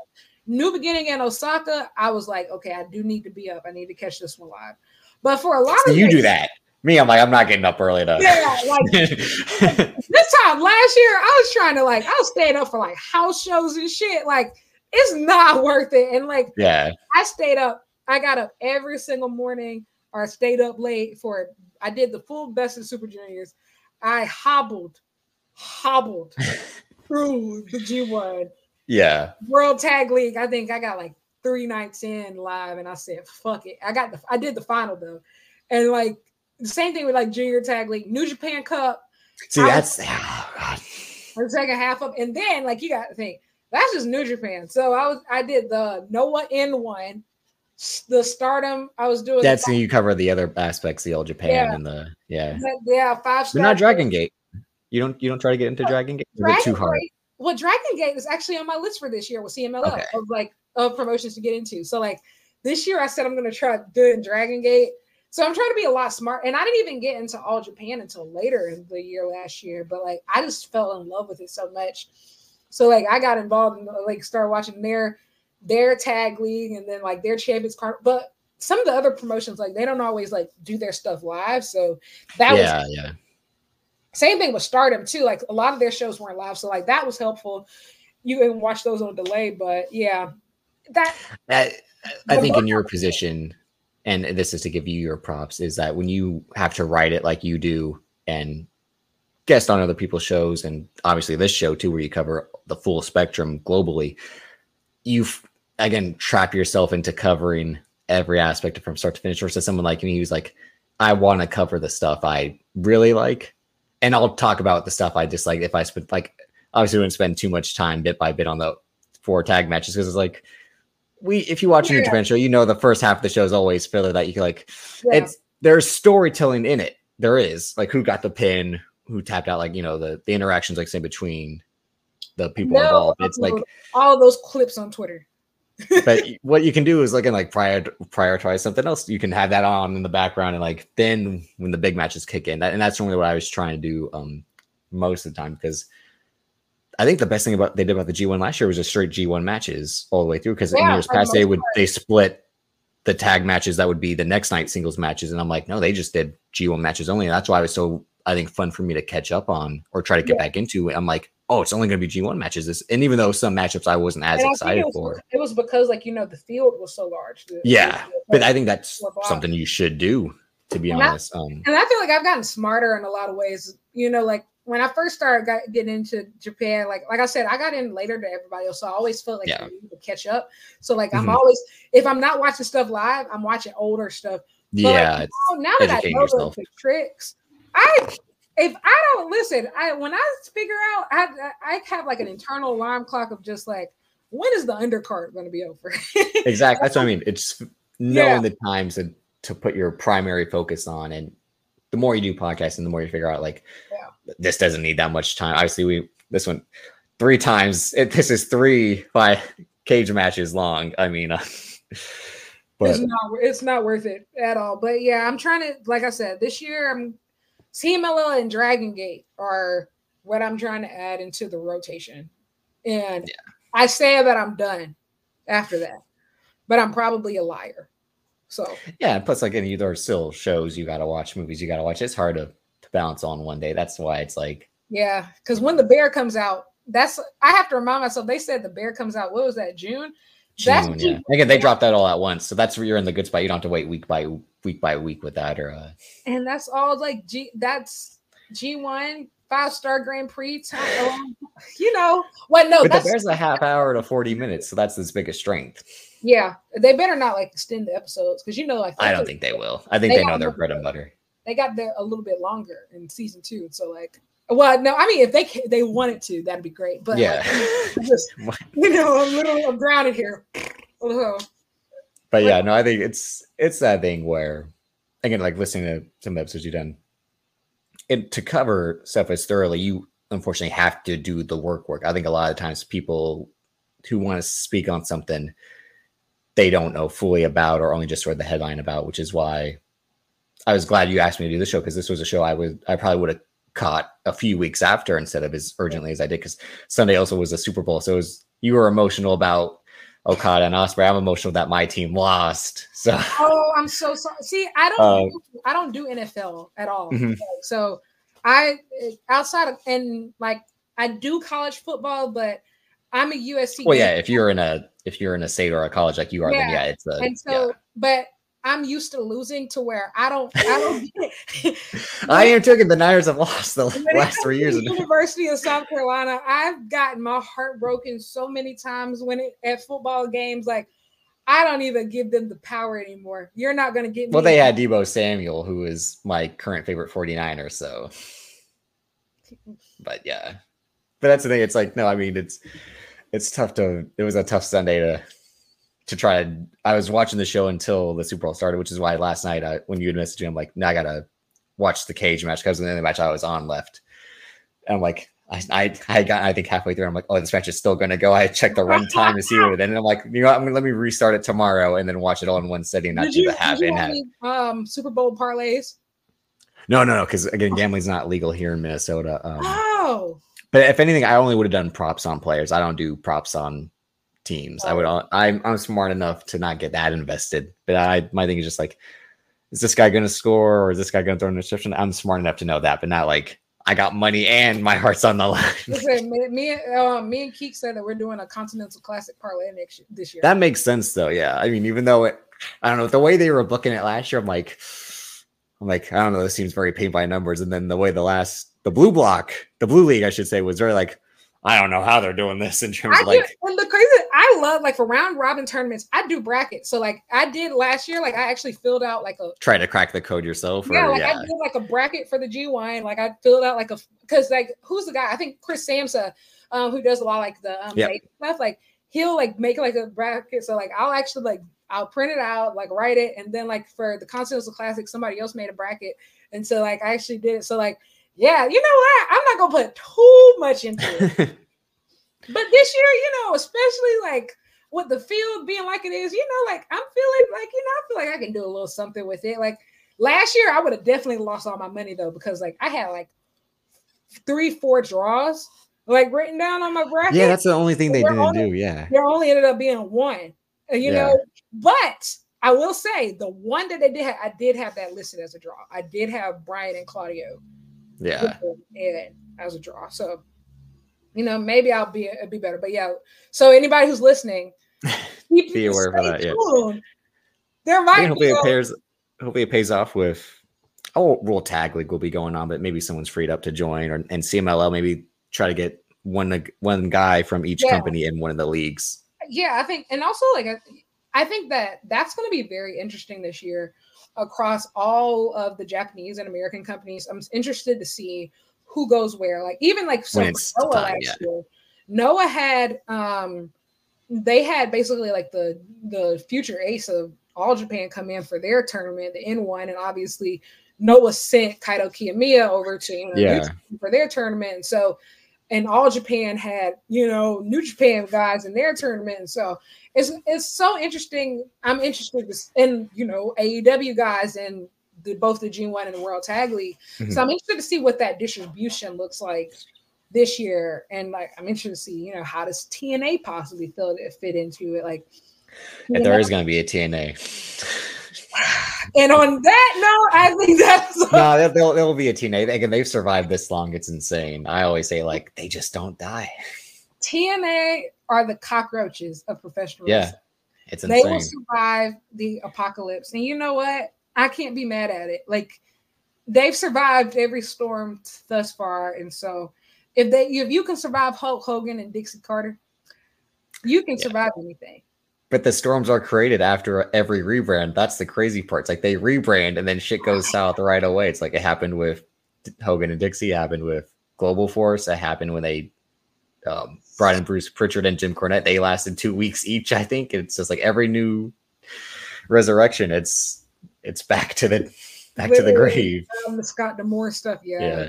Um, But there's a reason why I didn't add them to that graphic. Uh, oh, at this point, there. I mean, again, they they sent Jordynne Grace to the Rumble. They're everyone like they can just you can just pick and choose who you want from TNA. They're not going to say no. they're on their pick me, choose me, love me era. It's not even that. It's just like we're here. Just call us. Happy to be here. Like you know, They're, I don't want to say they're easy, but they're easy. That's what I TNA thought their positivity was going to be like their greatest strength, and then like you know when they fired Scott D'Amore, I thought I thought everybody were friends. I thought like you know I that was one thing I used to say about TNA. I'm just like, you know what? They seem like they all have it's like they're having so much fun and they love each other. And you know what? Meanwhile, we need more of this in wrestling, and we need more people to just you know love each other and stuff like that. And I said, oh my god, they literally get they ran they run through presidents like the Tomb Raider. yeah. And so on that note, you know, hey, long live TNA. I think that's I think we've talked about literally now we've talked about everything. Thank you, TNA. Um, where can the people find you? Uh, you can follow me on Twitter at Davis aka Drip. I'm not as active on that. I, Keeks gives me a bad time about not being as social as I could be. I'm a very antisocial social person. Um, Banks versus Davis uh, on YouTube. Um, every week, I should say. We don't have a prominent date, but it's every week. And uh, yeah, but no, I very much enjoy this. It was an honor. Anytime, just let me know. I'd love to do it again. Definitely um you'll definitely be invited back um you can find me at lyric wrestling on Twitter and Instagram. I'm on Twitter too much. Like that's my problem. I, told myself I'm gonna stop trying to clap back as much, but you know what? You bitches make it really, really hard. I I give Kiki a hard time about it, but my I, thing is like, look who you're responding to. One, it's not a real person because they're not showing that their face. that is true, but sometimes, like you know, I know. I, I, I trust like, me. I know it's hard not to get make an example out of people, and honestly, and you know, and another thing too is that I will say, like, I told myself, like, after big business, I'm a chill. But between now and March yeah. 13th, you bitches will feel me. I, I I said that after March, you know, um, I, am trying to be better. You know, I, I have a birthday next year. Oh. Six. I'm trying to be better.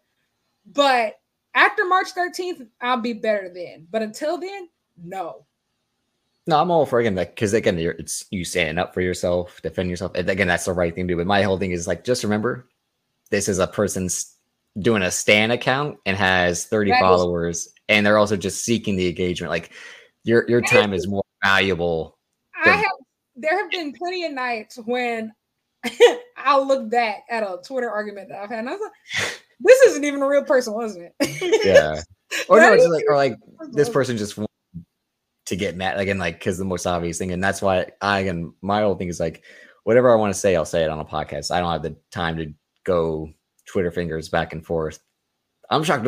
I'm shocked when some of the prominent people do it. I'm like, hey, listen, I, I will say I do. It's still open season now, and also I've been on wrestling Twitter my entire life, so not, yeah, yeah. Not my entire life, but since I was a kid, since I was a preteen. Well, every type of stand Twitter is like this, I anime Twitter. But I mean, like literally when, every type the, of stand Twitter. The people in prominent positions who have large followings do it themselves. I'm like, if I was you, I wouldn't be doing this. I, am like, are you what? talking about Tony Khan?